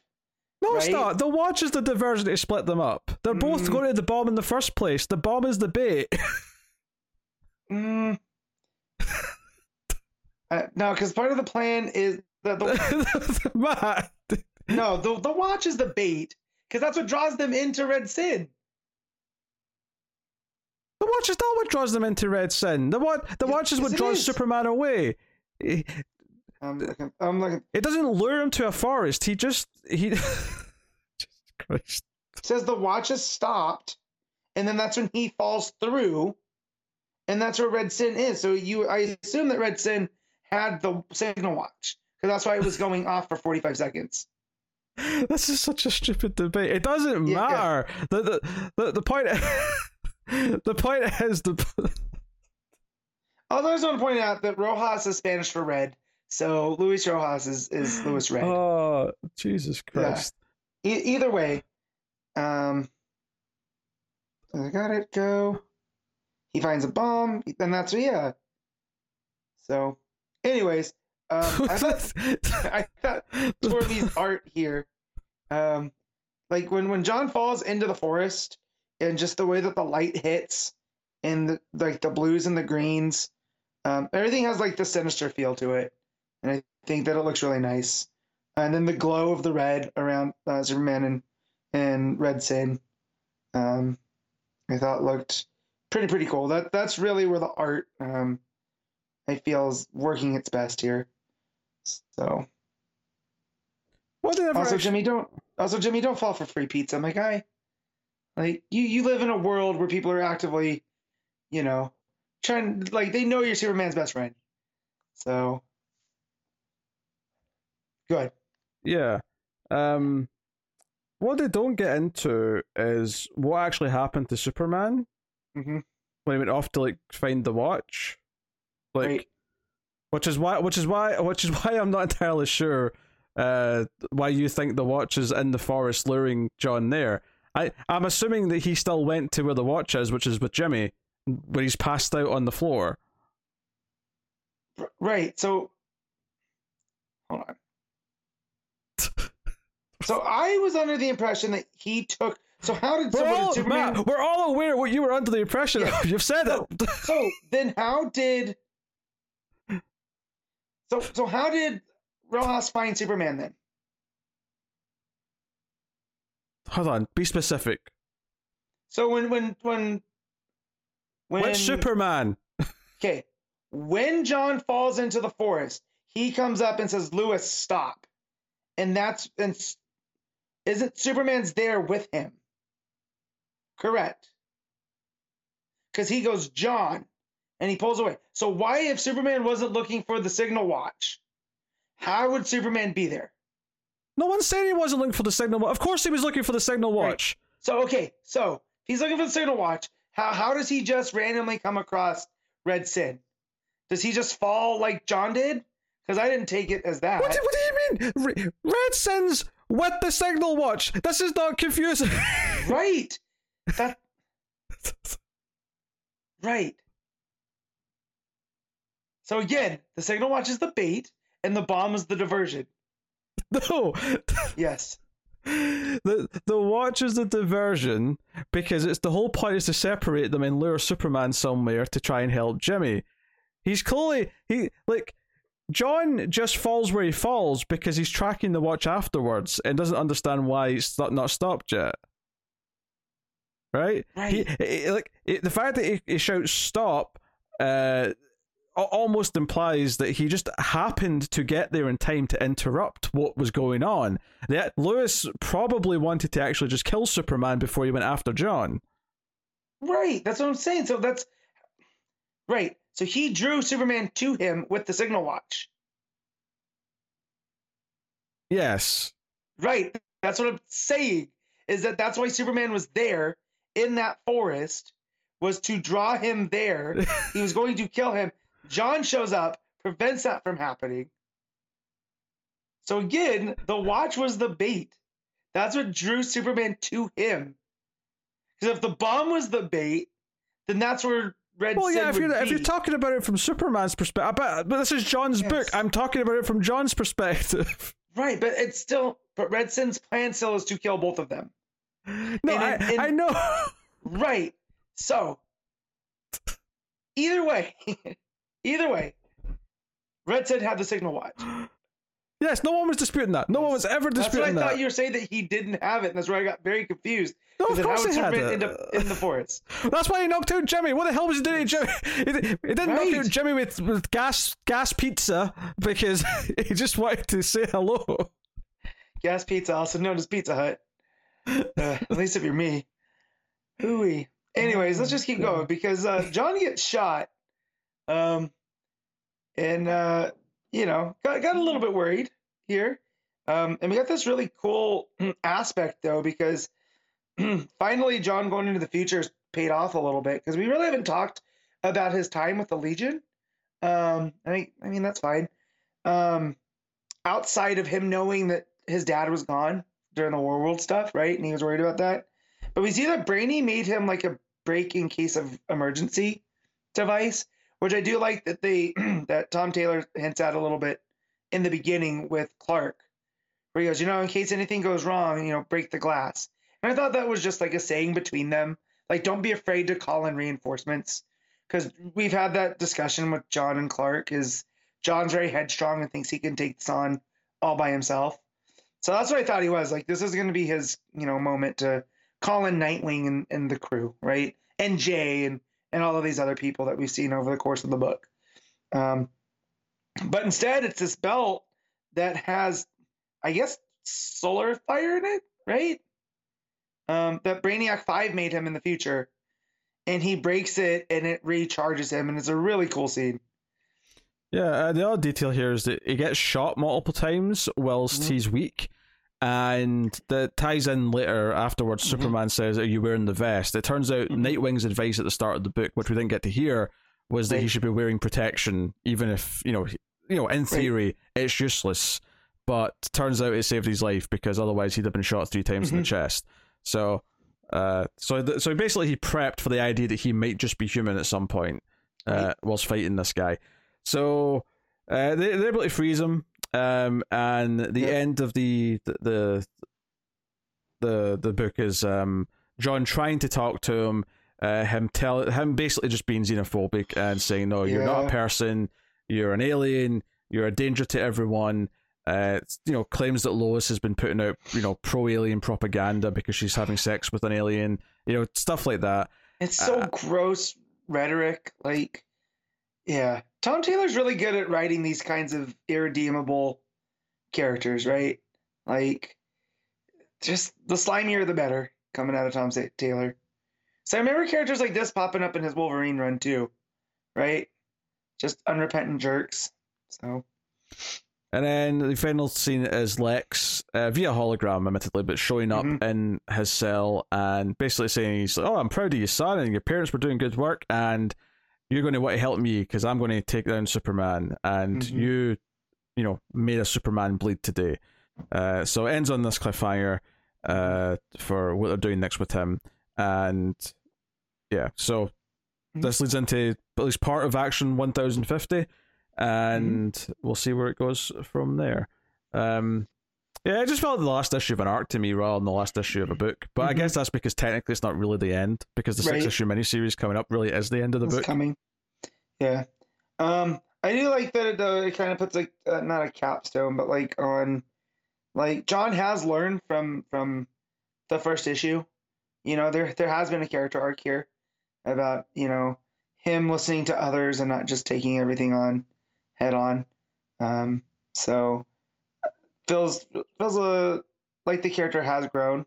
And we did get into a little bit when he's talking about, you know, not having the powers and what led to Brainiac making that device for him was being stuck in that volcano. Um, which I was kind of, you know, first when I started reading that, I was kind of like, oh, this again, okay.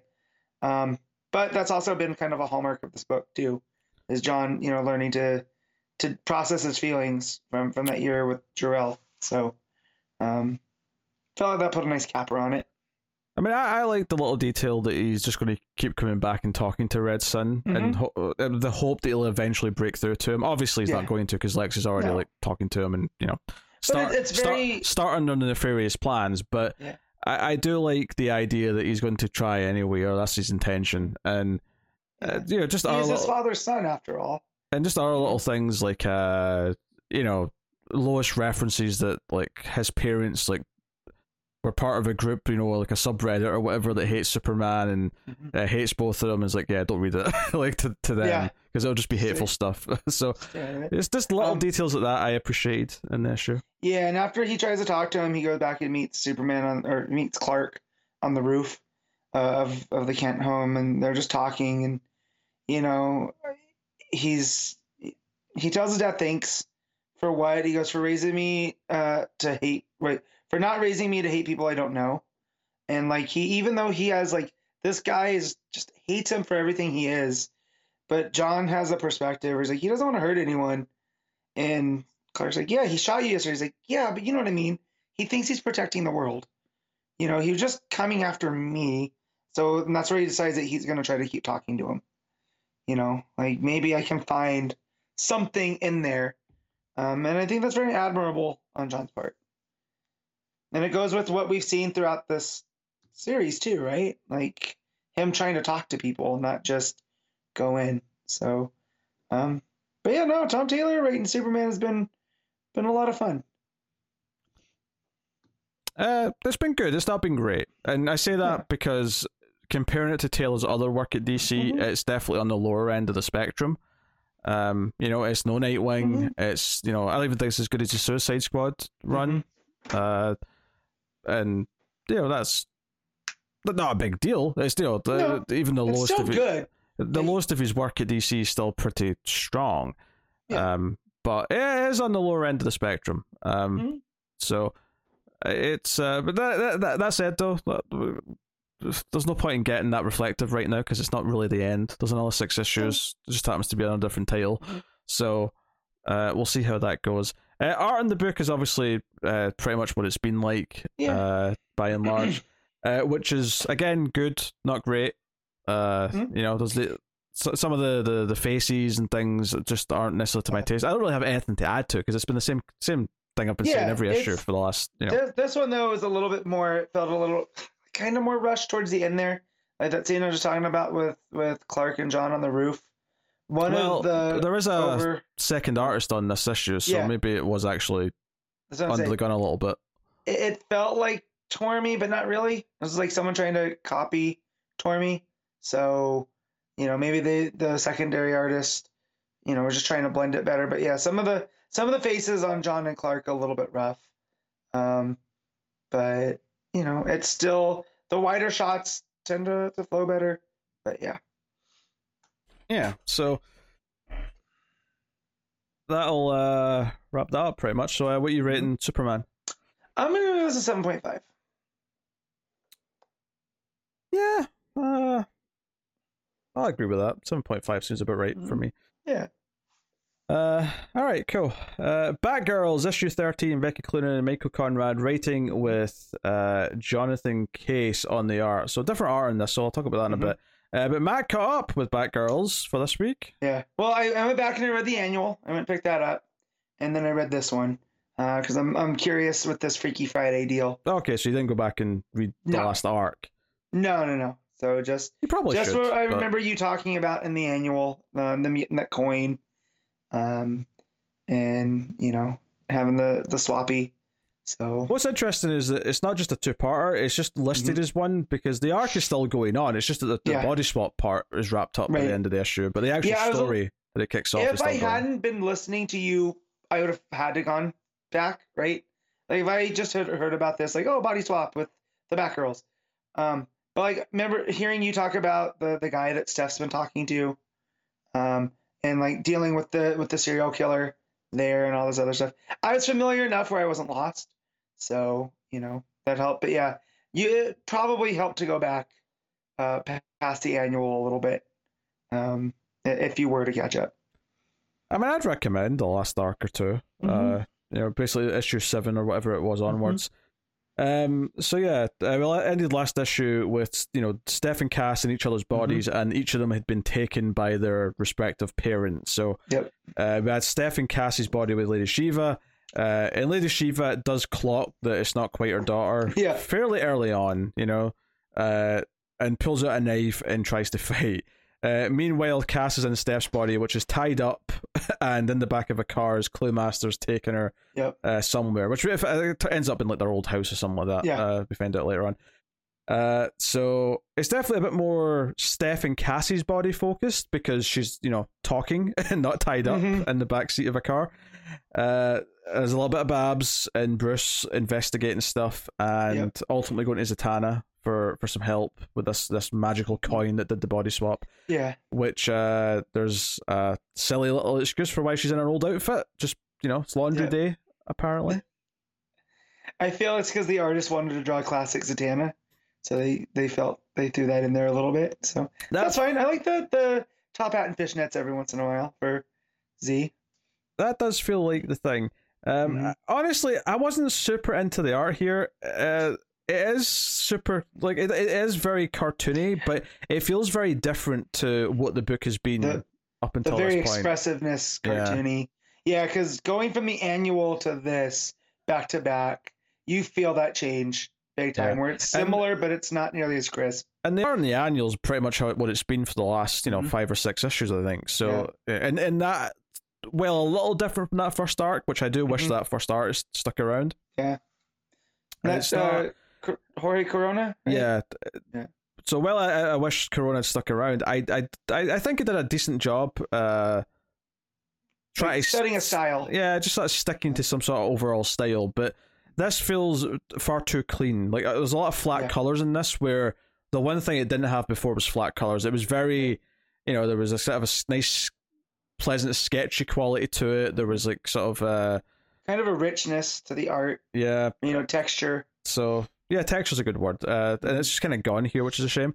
Yeah. Uh, so the, the whole the whole fight with Steph and Lady Shiva though was quite fun because uh, Steph's very different to Cass as a fighter in that she's very unpredictable because she's not like trained like so so Cass is very like coordinated and like very like methodical in how she fights. yeah. Steph is more like oh I'll A just brawler. I- I'll just dive this way randomly because you didn't see Yeah. that coming, kind Yeah. of thing. Uh, and ultimately has a heart to heart with uh, with Lady Shiva, uh, saying that her daughter, you know, that, that Cass is, is is perfect. You just don't see it. Um, and something that back uh, Batgirl being Barbara and Batman have found out because they've tracked down the, the the person behind this, which we'll get into in a Yep. second. Uh, they find out that the wish was only for them to spend a day in each other's shoes, so they're just going to revert back after 24 hours. And Yep. sure enough, uh, that happens. And it's a really fun play on things, actually, because it's like, okay, so Cass is now back in her own body, but she knows that Steph's in trouble and has been Right. kidnapped by her father. So that's obviously where the plot's going uh, Mhm. next issue, which is cool.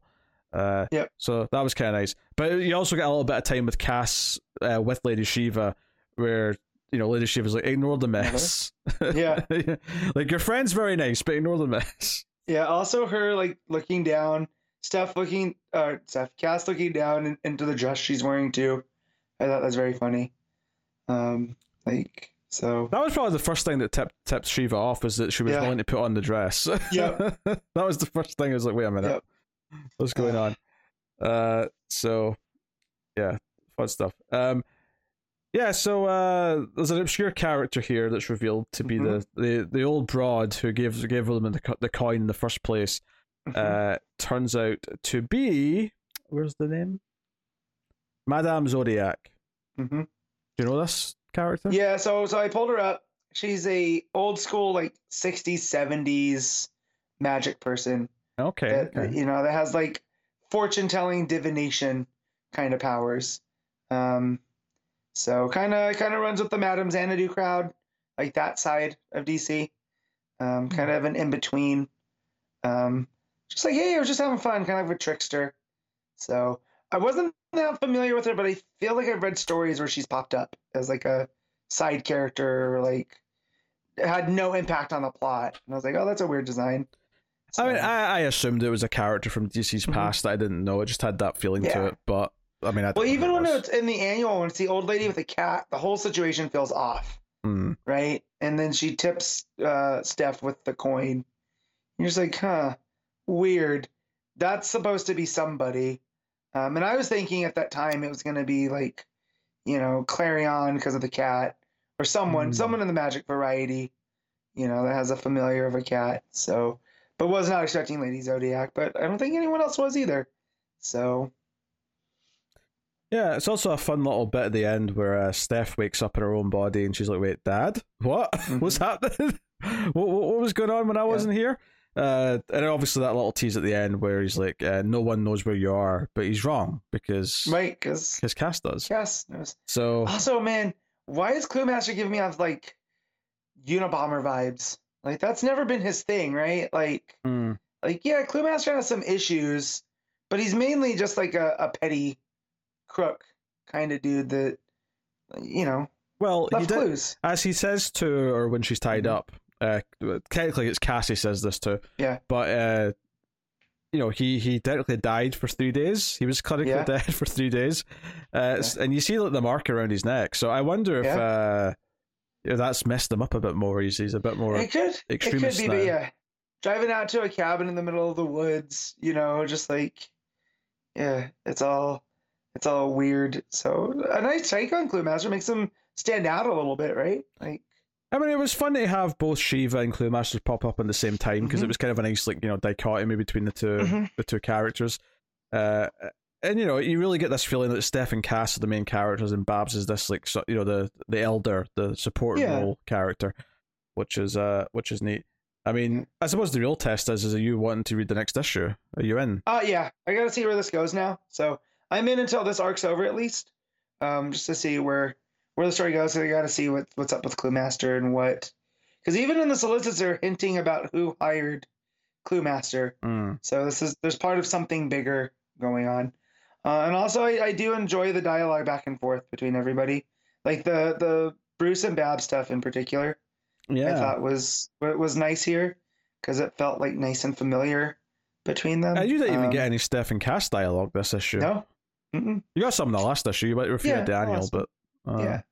So, um, but the back and forth there, and then even even Steph as Cass just talking back to to Shiva was really well done too. So yeah, I'll probably hang on until this arc's over, and then we'll see where we are. But I mean, this was a dead week anyway, so it just gave me, you know, two extra things to read. So it's not too bad. Yeah. Um, and the third person narration wasn't too egregious this issue. No. Uh, if anything, at the start, it was just the editor's note basically saying, hey, Yeah. th- this started in the annual, so. Yep. if you didn't read it, they've swapped bodies. You need to know that. Mhm. That's a very important detail to know. hmm Uh, like I say, I wasn't super into the art. It felt like it was really flat compared to normal, and uh, they keep the color scheme of the art uh, from before, but uh, it's not enough to make it feel the same. I don't think. hmm So, um, you know, and for some reason, Bruce looks like really. I was gonna say he looks really young, but I don't know if he even looks young. He just looks, he looks kind of skinny and. He doesn't look like a guy that's built that, that fights No. criminals at night. He looks, uh, Definitely not. it, it looks like a dude who's uh needing to eat a few extra pounds of meat or something. Yeah, he needs to get his his carbs up or his carbs, his calories up. yeah, but uh, yeah, okay. Well, there you go.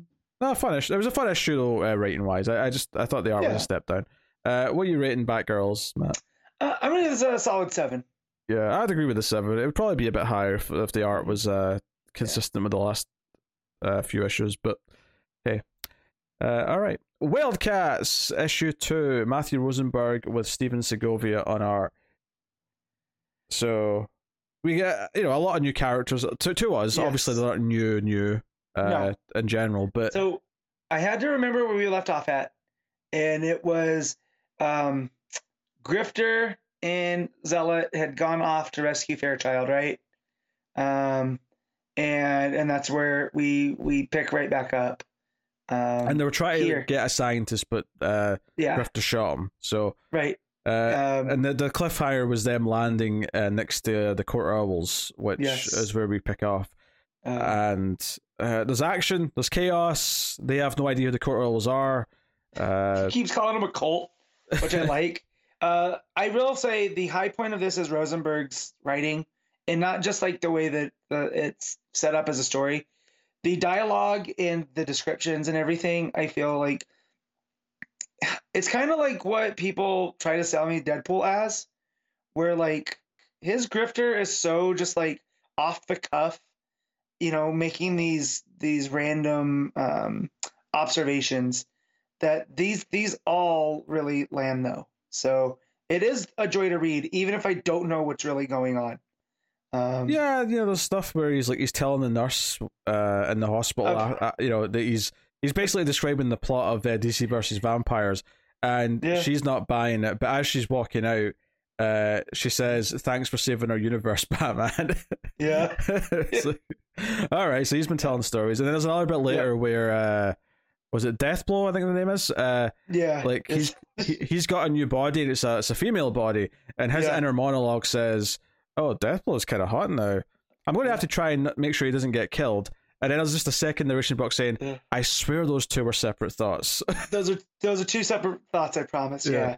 So like Rosenberg's like stuff for Grifter is very good, and even like even when we start getting into the more businessy side of things, it's just written in such a way where the person talking is you know has so much like disdain for the people they're talking to. It really. oh yeah know, their their boss uh what marlowe marlowe Marlowe. Yeah. Yeah. uh um, yeah it- but he's like answering to other people they're having this meeting where mrs freeze is there and uh, things aren't going as planned and part of it's because they don't have this new scientist uh Mhm. but yeah, there's definitely a lot going on though, because he, he goes to uh, Voodoo to like check out where, Oh. where this fight took place at the start. You know, th- th- this fight Mhm. where the Court Owls were there and Green Arrow was there. It takes Voodoo to like go and like look at the crime scene and try and see if they can figure anything out. Uh, Mhm. Whilst uh, Marlowe, someone tries to kill him, and the others have to step in, uh, and uh, Zealot ends up like having this action scene where she fights a bunch of guys Yeah. out in the road in her red dress, and you know, it, like Segovia's art's pretty solid, I would say. Mhm. Um, I kind. I kind of like his ex- the expressions on the, the characters' faces and the general inkiness to the uh, Mhm. the the line work. Uh, I quite like that. Um, Yeah.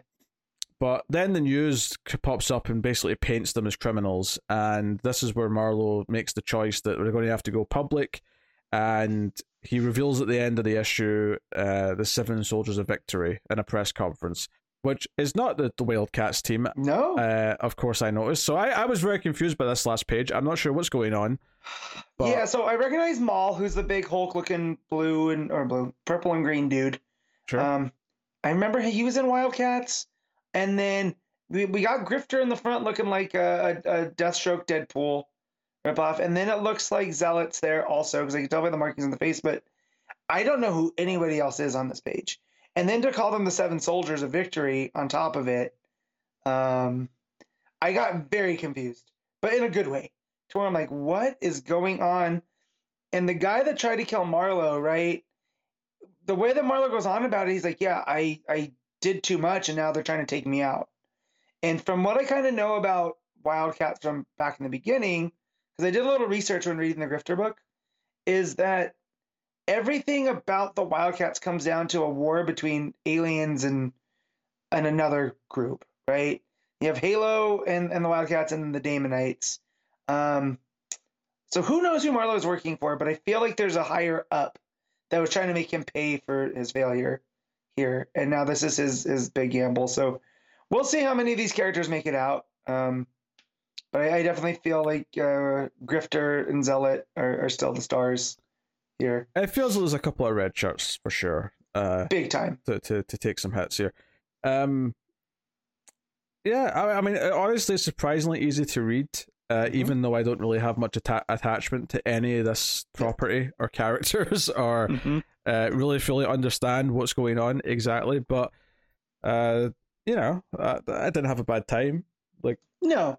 And also seeing these characters inter interact with the greater DCU, right? So like on this board at Halo, you you have Professor Ivo, right, who created Amazo, and he talks about his his work with Doctor Morrow, who's you know the creator of the Metal Men.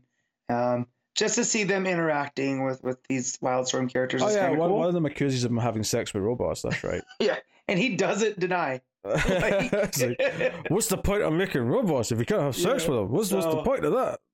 You know, it doesn't feel like they're also being wedged in because they still feel like they're on the periphery. You know, they keep talking about the Archer as a Green Arrow. You know how you know he doesn't have superpowers. Like, well, he has to. He rolls around with the Justice League. There's got to be something about him. You know, so again, it just feels like it's on the periphery, but it is an enjoyable read. And I say that like I don't say begrudgingly, but you know, this is a book that I was like, nah, Wildcats. But after the you know um, the the Grifter story in uh, what's that? Gotham, Yeah. whatever. Um, Urban I just wanna call it- legends. there you go. Urban Legends. I always want to call it Gotham Underground for whatever reason, but yeah, in Urban Legends, I was like, okay, it seems like Rosenberg really likes these characters, and with that love, it hopefully it comes through, and I think that it has. So No, I think it mostly has too. It's it's enjoyable enough to read, and I think the other benefit it has going for it, as long as it stays enjoyable to read, is that it's also a little different from most other DC books because Mhm. it's this. Yeah. you know, it's like yeah, they're a team of people who have abilities, kind of, but they're, you know, they're they're they're more like a. I, I guess the closest thing it is to concept wise is kind of Suicide Squaddy, uh, but Mhm. you know, it's it's got its own kind of voice, and uh, I've enjoyed the two issues I've read so far, so Mhm. you know, I'll be back for Yeah. issue three. yeah, oh for sure. As long as Rosenberg keeps writing it, I'll keep picking it up. Um, just because he brings that he brings that little spin to it. Also, the the um the guy that saves Marlowe at the party, that's the android guy, right? That they were talking about, they were working on in the beginning, I think so. in the yeah. first in the first issue. Uh, I feel like he's gonna have a bigger role going forward because I felt how prime he was. So, um, it feels like it's definitely a team coming together still. But yeah, I got stumped by the Seven Soldiers. I was like, when they're getting ready for the reveal, I'm getting ready to see the you know the Wildcats I remember from posters in the '90s, and I was like, outside the the big green and purple dude, I don't know much who these other guys are. So I that mean, I was, that was a nice curveball. but I think it's interesting as a, a concept going forward that they're going public, quote unquote, but they're Yeah. hiding who they really are because for Yeah. whatever reason. Uh, whether that's because they think it's a security risk to actually let people know who they are, or if it's Mhm. because they've done enough bad things that they just can't let them know that they're the Wildcats because Grifter and Zealot are too wanted for various crimes that they just Yep. they, they can't. I, I don't know. Maybe it's a public perception thing, or maybe the Seven Soldiers are picked intentionally to lure out someone. I, I don't know, but there's, there's a lot of plays. So, yeah, uh, what you giving Wildcats issue two? I'm gonna give this an eight. Uh,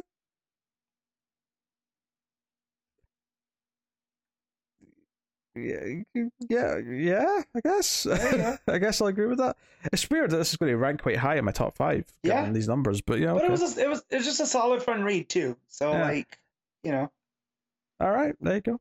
All right, main event of the week, uh, by far, I think, is Danger Street issue one. Tom King writing, Jorge Fornes on the art. mhm. So we got a bit of a dream team back together again here, and I had no idea what the concept of this book really was. Like I, I saw that there was a, a random grouping of like you know C list characters involved, but that was it. Like that's all I knew. Mhm. So there's a bookend here, which is it's the Doctor Fate helmet that's telling the story, right? Mhm. Could speculate about that later, but once we get into the story, we ha- we're introduced to like sort of three concurrent stories that are going on that are all going to be connected. Mhm. We have a group of kids uh, who go through Danger Street, the titular Danger Street, who Yeah. are they're known as the dingbats. That's what they keep getting called yeah uh, uh, throughout the book. Yeah, so there those are the dingbats, and they're just these four youngish kids who are driving what's an RV RV they've got, Mm-hmm. uh, and someone calls the cops on them, and that introduces to our main character that we're following, uh, Yeah. who they call Lady Cop. Uh, her name's like Eliza or something like that. Does yeah does not want to be called Lady Cop. No, It's there's very not- disrespectful. There's not like that at all. Yep. But she comes out and she's like, "Hey, like you can't be driving this on a road. I mean, none of you are old enough to even have a license." And Mhm. I think one says, "No, technically he's had the test, but he keeps failing." um, Yep. But it's like, look, I'll forget the fact that I'm supposed to give you a two hundred dollar uh, ticket for driving without a license, because uh, you need a license to be on the road. Doesn't matter what type of vehicle it is, but. Mhm. I'll, I'll take you to the desert where you where you wanted to go and do off road stuff, and it's safe. And I'll go come and pick you up later and like escort you with the police car. Look, look at that. I'm I'm you know I'm a I'm a cool. I'm not a regular cop. I'm a cool cop. yeah. She's nice to them. She's nice. Yeah. She she's Well, because she knows that they're not actually causing trouble, right? Like they're they were trying to keep their heads down and do what was right, and that's what caused them, you know, issues. And uh, better off that they're out riding the ATV in the desert than on the street. So let's just do. Which I didn't realize Danger Street was an actual street somewhere in DC. So seeing that when it opened up, I thought was pretty funny. you mean California? Yeah, well, yeah, yeah, but like when I hear Danger Street as the title, I like it had no significance. So the fact that that was the first thing that we see, right? That this clearly has ties to some of these other characters from back in the seventies. Um, had no idea that was a concept. Yeah. I mean, this is California. They're in the in the, the book.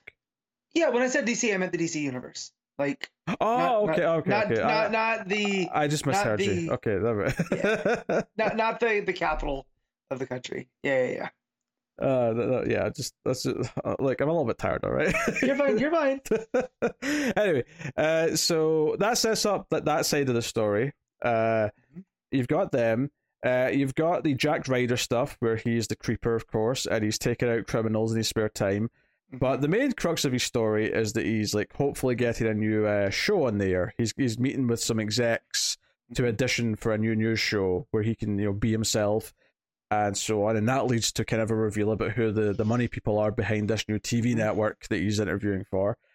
And then we have um a Starman, Uh, Metamorpho, and Warlord Uh huh.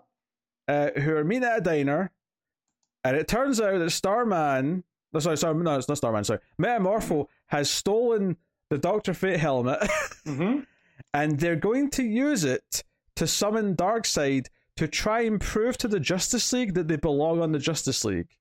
Look, I'm not saying it's a bad idea. but it's not a good idea. Um, these three yahoos, like the just like Darkseid is a is a Justice League level dude. Like, so them having this idea, I was like, oh, this is gonna be great. Because how are they gonna mess this up? Um, so just hearing that was their plan, I was like, oh no, no, no, no, no. So, uh, yeah, but also it fits in with Metamorpho, right? From what we've we know about him, you know. Mhm. Um, also, I do like that when he floats into the bar or the diner, and he's like, "I got it," and they're like, "Well, bring it here." He's like, "I'm gas. I can't hold things." I thought that was very funny. Yeah, Uh, no, and there is one page in the middle uh, that teases that Manhunter's been sent after a group of kids, which at the time in the issue, the only group of kids that we've met are the Dingbats. So you're like, well, why would they be hunting them? Uh, Yep. Obviously, there's another group of kids by the end that are more likely the targets. Uh, Yeah. but yeah, so this all builds up to this tragedy because we, we, you know, we have like the kids out in the desert with the ATV. We have the, the trio of characters in the car going out to somewhere in the desert because they think they'll be alone. And the big stuff that goes down is that it's actually Atlas that pops out angry and like starts fighting them. Mhm. And the Starman here gets spooked. And one of the kids from the Dingbats who got off because he was sick and was on his own uh, asked the question, and he ends up turning around and instinctively just firing a blast at him and Mhm. seemingly kills the kid. So, and I wasn't surprised that it went to, to like a sort of shocking dark like ending before before we got to the end of the book because it just felt like it was building up to something. It was like everything here's too light and cheery. Like th- th- th- there's a weight to it. Don't get me wrong. There was a weight to it because it's, it's a Tom King book and everything feels like Right. there's a, a heavy tone. But these kids seem too happy. It feels too lighthearted. Tragedy is going to strike, and sure enough, like you know, they have to call the lady cop and be like, "Oh God, like you know, he's dead. Come, come and help, please." Uh, so, and I'm sure the fact that Atlas was yelling, "The sky is falling," is also Yep. relevant to whatever's going on. Um, but the big thing with Jack Ryder is that after he does this interview where he's complaining about crime and complaining about how crime's like a tax on everyone Uh huh. and all that stuff, he ends up going to meet the people who are setting up this new TV network that he's going to potentially be on. and it ends up being a group of kids who are all wearing green, which apparently uh, the green ref- team. they're referred to as the green team. Yes. Mhm. Uh, also, uh, the the teen billionaires. They're a. I remember. I think it was Gail Simone did a one of those DCU books on the green team. all right. Okay. Um, okay. yeah, and I, that's the first time I'm hearing about it. All of these characters, not to sidetrack, but these all all these characters come from the '70s, and a lot of them have ties to Jack Kirby. And so what Mm. what we know about Tom uh, King and and Jack Kirby, this is going to build. I feel like to a, a big, big, big thing, bigger than I think we thought. Like not like crisis level, but I feel like this this story is going to be going places with these kind of sea sea level characters. It's it's a really interesting read because I think it's really compelling Mhm. on its own, even if you don't know who any of Mhm. these characters are. And I know Yeah. who some of them are. Like obviously, I know Metamorpho, I know Jack Ryder, the Creeper, to an extent. Um, you know, but I the don't really. Know, Starman, I'm familiar with. I'm not really familiar with this Starman, but I know Star. I know what Starman is. Um, Right. I I'm not super familiar with the Green Team though. Mhm. So like, there's there's parts of this where I'm like, okay, I get like some of this is what's going on, but I think this group of kids and the lady cop, like, I think it's really wise to start with them because it's like they're new for everyone. These are new characters, no matter who you are. And you get drawn into the story because she's nice to them, even though they're being kind of goofy kids and doing something Right. they're not supposed to be doing. And you're like, okay, you're drawn in, you care a little bit about some characters in the book before we start hitting with the DC like known characters. And mm-hmm.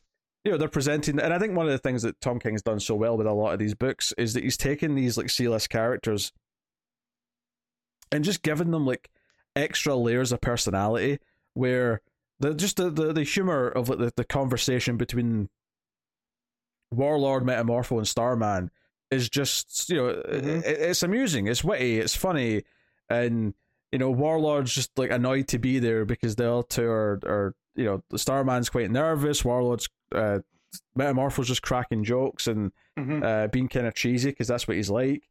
Like it, it, know, it's a good bit of fun. Um, so sure. I mean, I don't know how the Jack Ryder stuff factors into it quite yet, but like, No, but it definitely feels like the green team want to use him for his his communication, right? So yeah, he, you know, the rant he goes on definitely hits a, a certain side that we've seen, you know, at least in Rorschach, right? That Tom King hit up. And oh yeah, but I, I'm like- thinking in the context of this book, like how it ties into. Mhm. I mean, thematically, I guess you know another main character is a cop, so Mhm. the idea of him talking about a crime tax being trying to prevent crime and things like that, that would tie to her a little bit. right. But I'm assuming that the Creeper stuff, the Jack Ryder stuff, um, and the Green Team, and Manhunter coming after the Green Team, presumably, Yep. is going to somehow tie into what else is going on with the sky is falling and you know Yep. what the trio of characters have do- accidentally done to this kid. Yep. You know, I, like all of this seems like it's Well, yeah, and and the whole idea too of that that it's the helm of fate telling the story, but it's telling it like it's a fantasy, Mm. and these are all very, you know, I mean, Warlord notwithstanding, these are not fantasy characters. These are all kind of gritty, you know. Um, I don't want to say pulp because they're not pulp, but it, it's that like 70s ness of them, like Lady Cop and the Dingbats and Creeper. Like there's just a this different like weird edge to them all. And so setting that over, you know, being telling that story through um through fantasy like typeface and Yeah, because Um, Fate's helmet keeps uh, referring to like the cop lady as the princess. It keeps Right. referring to the, the the- three princes. yeah, yeah. Um, so it keeps it the keeps creeper using- is an ogre, and he's like in, and the worst ogres are the ones that you can't tell are ogres. Oh yeah, he calls him an ogre like fifty times. I think Yeah, yeah, over the course of like You know? the scenes. Yeah. And then when you get to the green team, he calls them straight up monsters, right? So, you know, I mean- there's just something about that, you know, Do, do you think together. there's a reveal at some point of who the Fate's helmet's talking to? I maybe. That seems know? important. to, I, I, I'm getting Yeah. the feeling that that's going to be an important detail. Is like, why is he telling this Like- story and who's he telling it to? Yeah, it would not surprise me if knowing that how much King loves Kirby, if this is some kind of backdoor to Kamandi, you know, and maybe Helm's fate is is talking to Kamandi, you know, and you know, because Atlas showing up, it feels very much like like an OMAC kind of situation, I mean, the only know. thing I'd say against that is that the, the, the, the hell it's not like it's in an un, like an unknown location. It's clearly in a bar somewhere. So Mm-hmm. You know, so it's on a bar top that the, the helmet's placed at the start uh, before he starts telling the story. So Mm-hmm. it's definitely not in Kamandi times, is what I'm trying to say. True. True. I mean, I'm not Mhm. saying you're crazy for thinking he's going to factor in somehow, because who knows? Yeah. All, all yeah these you're par- right. I all these parts feel pretty separate, except the two that come together in this, which is the, the trio and the kids. But yeah. You know, now that I look back at the first page, I, I did forget they were in a bar, and it wasn't just Helm's Fate it's taken out of a bowling bag, too. So definitely not Kamandi times. Definitely feels like more of that '70s vibe at the same time too. But yeah, I hope you know this definitely felt like a new kind of Tom King story. You know, um, whereas like with Rorschach, that felt very much of its own. That had some um, had some Tom Kingness to it. This definitely feels like more. uh, there also there may be a hint on this first page actually, because uh, Yeah. the bartender says, "Can I get you anything?" He says, "Just a coke." Now that could just be meaningless, Mhm. but it could also imply that maybe the character is someone who is an alcoholic or something, Mm-hmm. or someone who just we, we know doesn't drink. right. Uh, no one's springing to mind, but I'm just you know No. uh, g- given the sort of level of characters we're using here, and, and one of the things that's so exciting about these Tom King books is, and so, one of the things that I've really come to enjoy about them is how it's elevating just random characters where, you know, not not that like, uh, you know, Adam Strange or Mister Miracle weren't big deals at a time to a certain Mhm. audience, but I feel like for a lot of a modern audience, like those characters were elevated insanely by those books. And I think it's going to be hard not to get to the end of this and not think of like the creeper as a bigger deal because of his inclusion in this. Uh, Yeah. Rorschach's kind of an exception because one, Rorschach himself wasn't in the book, just the idea of him was. Right. And Rorschach was definitely a big character. Like no one's disputing. Yeah. Ror- Rorschach's the most popular character from No. Watchmen, like without a doubt. Yeah, So- yeah, yeah. But I definitely feel like here is that Jack Ryder is the inverse of the question, right? Um, with the way that he transforms into this, you know, into the creeper, Mhm. and you know, and we know that the question was was you know Rorschach was based off the question. Well, he's he's also the inverse in Yeah. that he doesn't ask questions. Like he's he's he's Mhm. happy to like just accept what the kids are saying to him so he can get a job. Right. He's like, no, no, I'll just say fluff and you know, Yeah. and do my thing. Yeah, uh, and he's leading that to life too. Whereas like the question did that to, you know, one fed into the other. Where I feel like the creeper thing is something he tries to hide, you know, because the, there's that whole scene of him cleaning off his face from all the blood, and you know, uh, very very serial killer esque, right? Um, so, but yeah, uh, we got the nine panel grids here too. Yeah. No, not on every that. page. It's it's all it's not No. as consistent, but it's it's definitely there Mhm. throughout occasionally. Yeah. Uh, So Yeah, Fornes's killing it. The art is is phenomenal. Mm. Uh, You know, the expressions are great. Uh, there's a lot of personality in a lot of the faces. It's it's and Fornes is Mm-hmm. much like Rorschach. It's got that muted kind of vibe to it, where it's not, you know, overly cartoony or anything like that. It's it's very restrained, and I think that that lends itself well to when you do have a like a nine panel grid page that's just Jack Ryder doing these like news like you know, Mhm. like audition where he's saying a bunch of stuff um, and it's compelling to read because of, uh, in part because of the art and because of the facial Yeah. expressions. So, no, I I uh, I liked it a lot. Uh, I, I I mean, it's hard to like gauge like how great it could be after this first issue. mhm. But what I can say is I I was con I found it compelling and I was intrigued by what the three guys were up to before they finally had the helmet out and explained, "Oh, Yeah. we're, we're calling Darkseid because we're getting the Justice League," and I'm like, "You idiots!"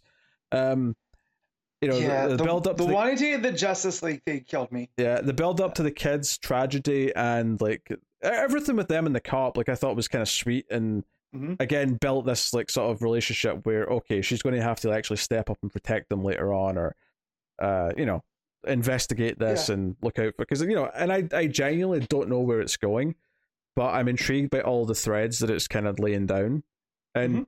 I think what's fun is that all of these Tom King books, well. There's obviously a kind of a through line that feels like Tom King because we recognize it and we like that in all Yeah. of them. They all feel they all have something that's different each of them, right? Um, Yeah. You know, Strange Adventures was very different from Mister Miracle in that it had the two different you know stories going at once. Mhm. Rorschach was this crime thing that was all told in kind of hindsight, and it was it was sort of doing this uh, investigative thing. This is very different again in that it's doing like you know different like threads that are going to come together, but this is this is It more like a this is more feels like a like it's TV got a bigger show scope. kind of structure. Yeah, yeah, yeah. No, it feels like the scope's a lot bigger than what than we had. You know, just with this cast of these characters and how they all interact. Like you're right, like it feels like a TV show. Um, you know, so but it's it's again he's he's really good at these type of things, at these smaller characters and um making us care about them. Yeah, they don't feel small. When you're reading this book, No. they, none of none of them feel small at all. No. No. Well, and just the fact too, like you know, Warlord constantly people talk about how much he's like he looks like Oliver Queen, and that has a lot to do with Mike Grell. But here, he's distinct on his own. You know, like he's definitely his own character, and you wouldn't confuse the two. Um, yeah. So again, just those those just the the scenes that you don't know where it's going, right? Like just when you think you have it figured out, something else happens. Like the kid getting hit, you know. Like we knew they were in the same spot, but I had no idea that's where it was going to. So No, no. I mean, I could have, uh, if anything, I would have thought Atlas might end up killing a kid, like if he stumbles Yeah. into them or something. Mhm. Uh, so the fact that it's it's it's one of these idiots that did it, and Mhm. we're going to have to deal with the fallout of that. And does he take responsibility? Do they try and hide it? You know, these are questions. Uh, and you know, I don't fancy your chances of getting the Justice League if your attempt, which was stupid in the first place, to prove that you were valuable to the Justice League ends up with you killing an innocent child. Yeah, Eh, not good. Look, not looking good on the, the job interview. Is all I'm saying. Yeah. you know, Yep. made a bit of a boo boo there. Uh, so very definitely irresponsible. yeah, but I, I think you know, um, the, the one thing that's mentioned with the green team is that they want to spread the uh the word that the outsiders are terrorists, Mhm. and like that's really important to them. That's that's the condition for Jack Ryder getting the job is that he has to like be willing to like sell that fact. So obviously. At least Metamorpho's an outsider typically. Uh, I don't know if Yeah. any of these other characters are typically outsiders, but Yeah. that's going to be a thing. So they're they're they're hinting at things here as well with that. Yeah, for sure. I'm trying to think who else would be. I'm trying to think of the 70s era of the Outsiders. Oh god, And I- off the top of my head, I can't tell you. I can't tell you because it's usually just Katana, Black uh, Lightning, Metamorpho, and the Batman.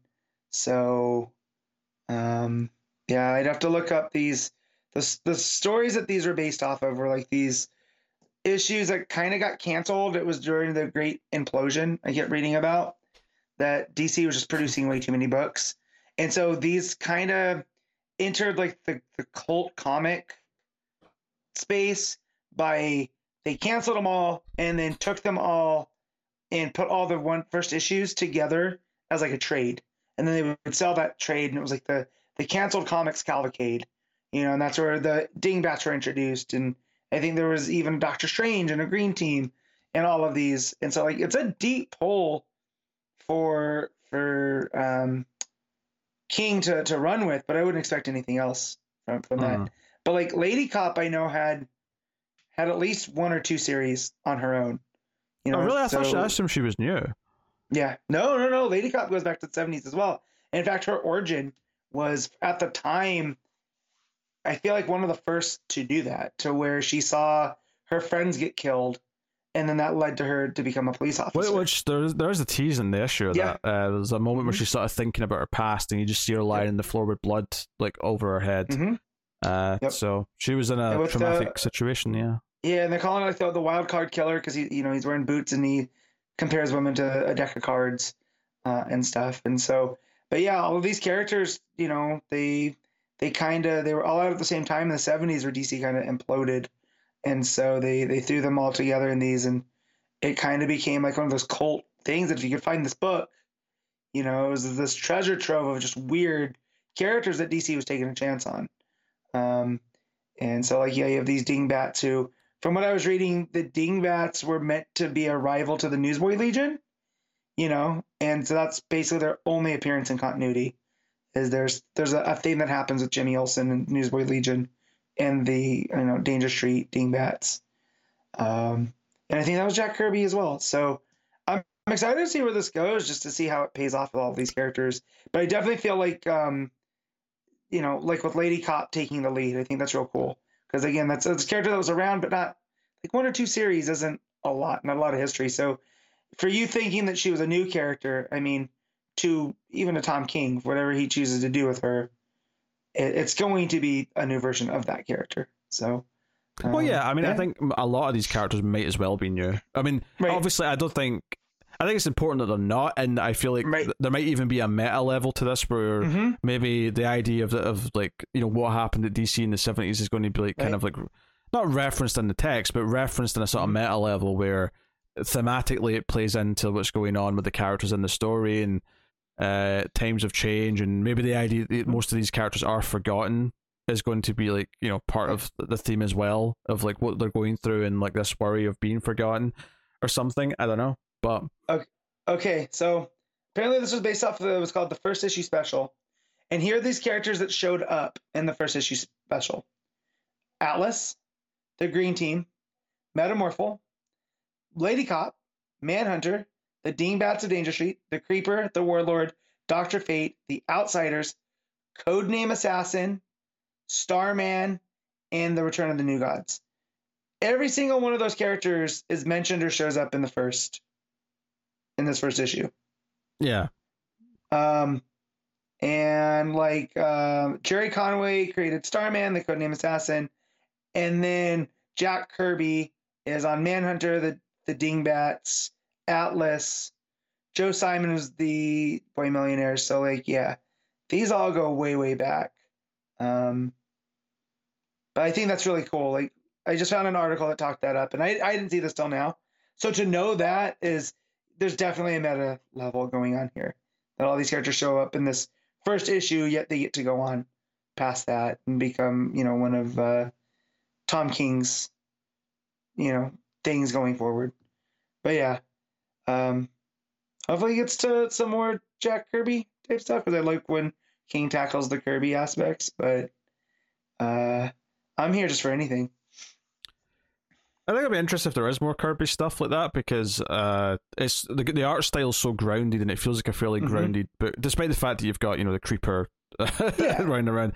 It feels relatively grounded, kind of like Rorschach. So I'll be kind of curious to see how it balances that that tone with uh, everything else. But uh, no, really good. Like uh, everything's really intriguing, and I'm I'm sort of hooked in. Uh, what are you rating Danger Street issue one, Matt? Uh, I'm gonna give this a nine. Yeah. I'm. Th- I think I'm just to go with eight point five for this first issue. I really, really liked it, and I'm intrigued. Um, but I'll just say that it didn't. It wasn't like a complete home run, like say issue one of a couple of the other books. You know.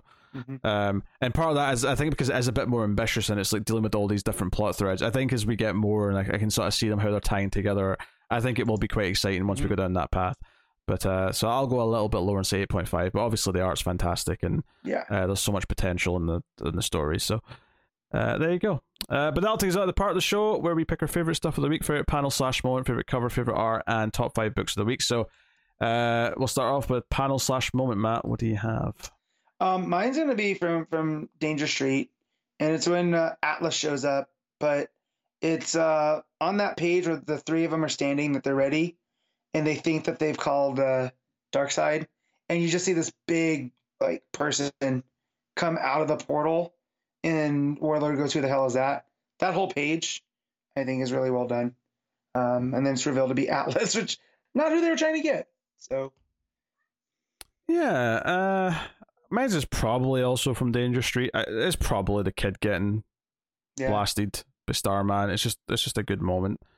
Uh, FTK, F them kids. no, but it was like a turning point in the issue. It was kind of the, Yeah, the dark turn. sure. Uh, all right. Uh, cover of the week, Matt. Do you have anything? Uh, Oh yeah, for that? sure. So I went through earlier this week and looked through them.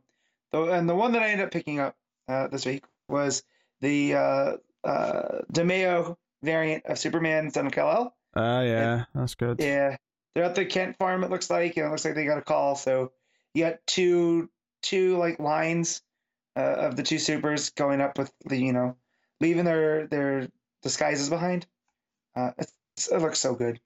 I kind of want to frame that one now. Yeah. Um. I want to give a, a good shout out to the Batgirls variant, which is Yeah. uh, the Dan Mora variant, which is uh, old school Batgirl and Robin. Uh, you know, nice. Babs in her old outfit with uh, Uh, Dick yeah. Grayson. Really, really nice. I really like it a lot. Uh, but my pick is going to be the regular Danger Street cover with the hand and the red. It's just Yeah. it's just so stark and just sticks out, and it's just really atmospheric. Um, So- I also like the the regular Batgirls cover because there's this weird abstract art to it where Sure. it's where it's um, Steph and Cass meeting like head on, but also phasing into each other, and just what it's doing with the purples, oranges, reds. It looks really cool. All right. Uh, best uh, art of the week. Kind of hard not to say Danger Street, right? It's Fornes. Yep, Uh, I'm also picking Danger Street. yeah. We can move on. Uh, all right. Wildcats was a was a close second, and I should say close. I would it was say clo- second, no. It was but- it was definitely it yeah. was easily second, but it wasn't a close Yes. second. That's what I meant to say. Yeah. It was along those lines. All right. Uh, top five books, Matt. Go. All right, number one's Danger Street. Two is Wildcats. Three is Superman, Son of Kal El. Four is Batgirls, and five is Dark Crisis Big Bang. Yeah, uh, number one for me, Danger Street. Number two, Wildcats. Number three, Batgirls. Number four, Superman, Son of Kal-El. Number five, Dark Crisis, Big Bang. So, uh, kind of a weird batch of books this week, but uh, Yep. let's have a look and see what's coming next week from DC Comics. Uh, so your Christmas week episode will well, we're not going to do all the books that come out, obviously, but I'm going to tell you all the Yeah. books that are coming out. Uh, you get Nightwing issue ninety nine, cool number. Uh, we get Mhm. Flash seven eight nine. We have Mhm. Dark Crisis and Infinite Earths issue seven, the final issue. Yep. We got Batman Superman World's Finest issue ten. Batman versus Robin issue four, which is the issue that's going to be sort of kicking off all of the Lazarus Planet stuff. Apparently, uh, we get Catwoman issue fifty, uh, which we won't be doing, but it is oversized for those of you who are uh, picking up. Uh, Batman Urban Legends issue twenty two.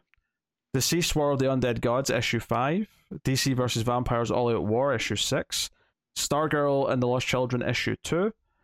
T- Titans United Blood Pact issue four. Harley Quinn the animated series Legion of Bats issue three.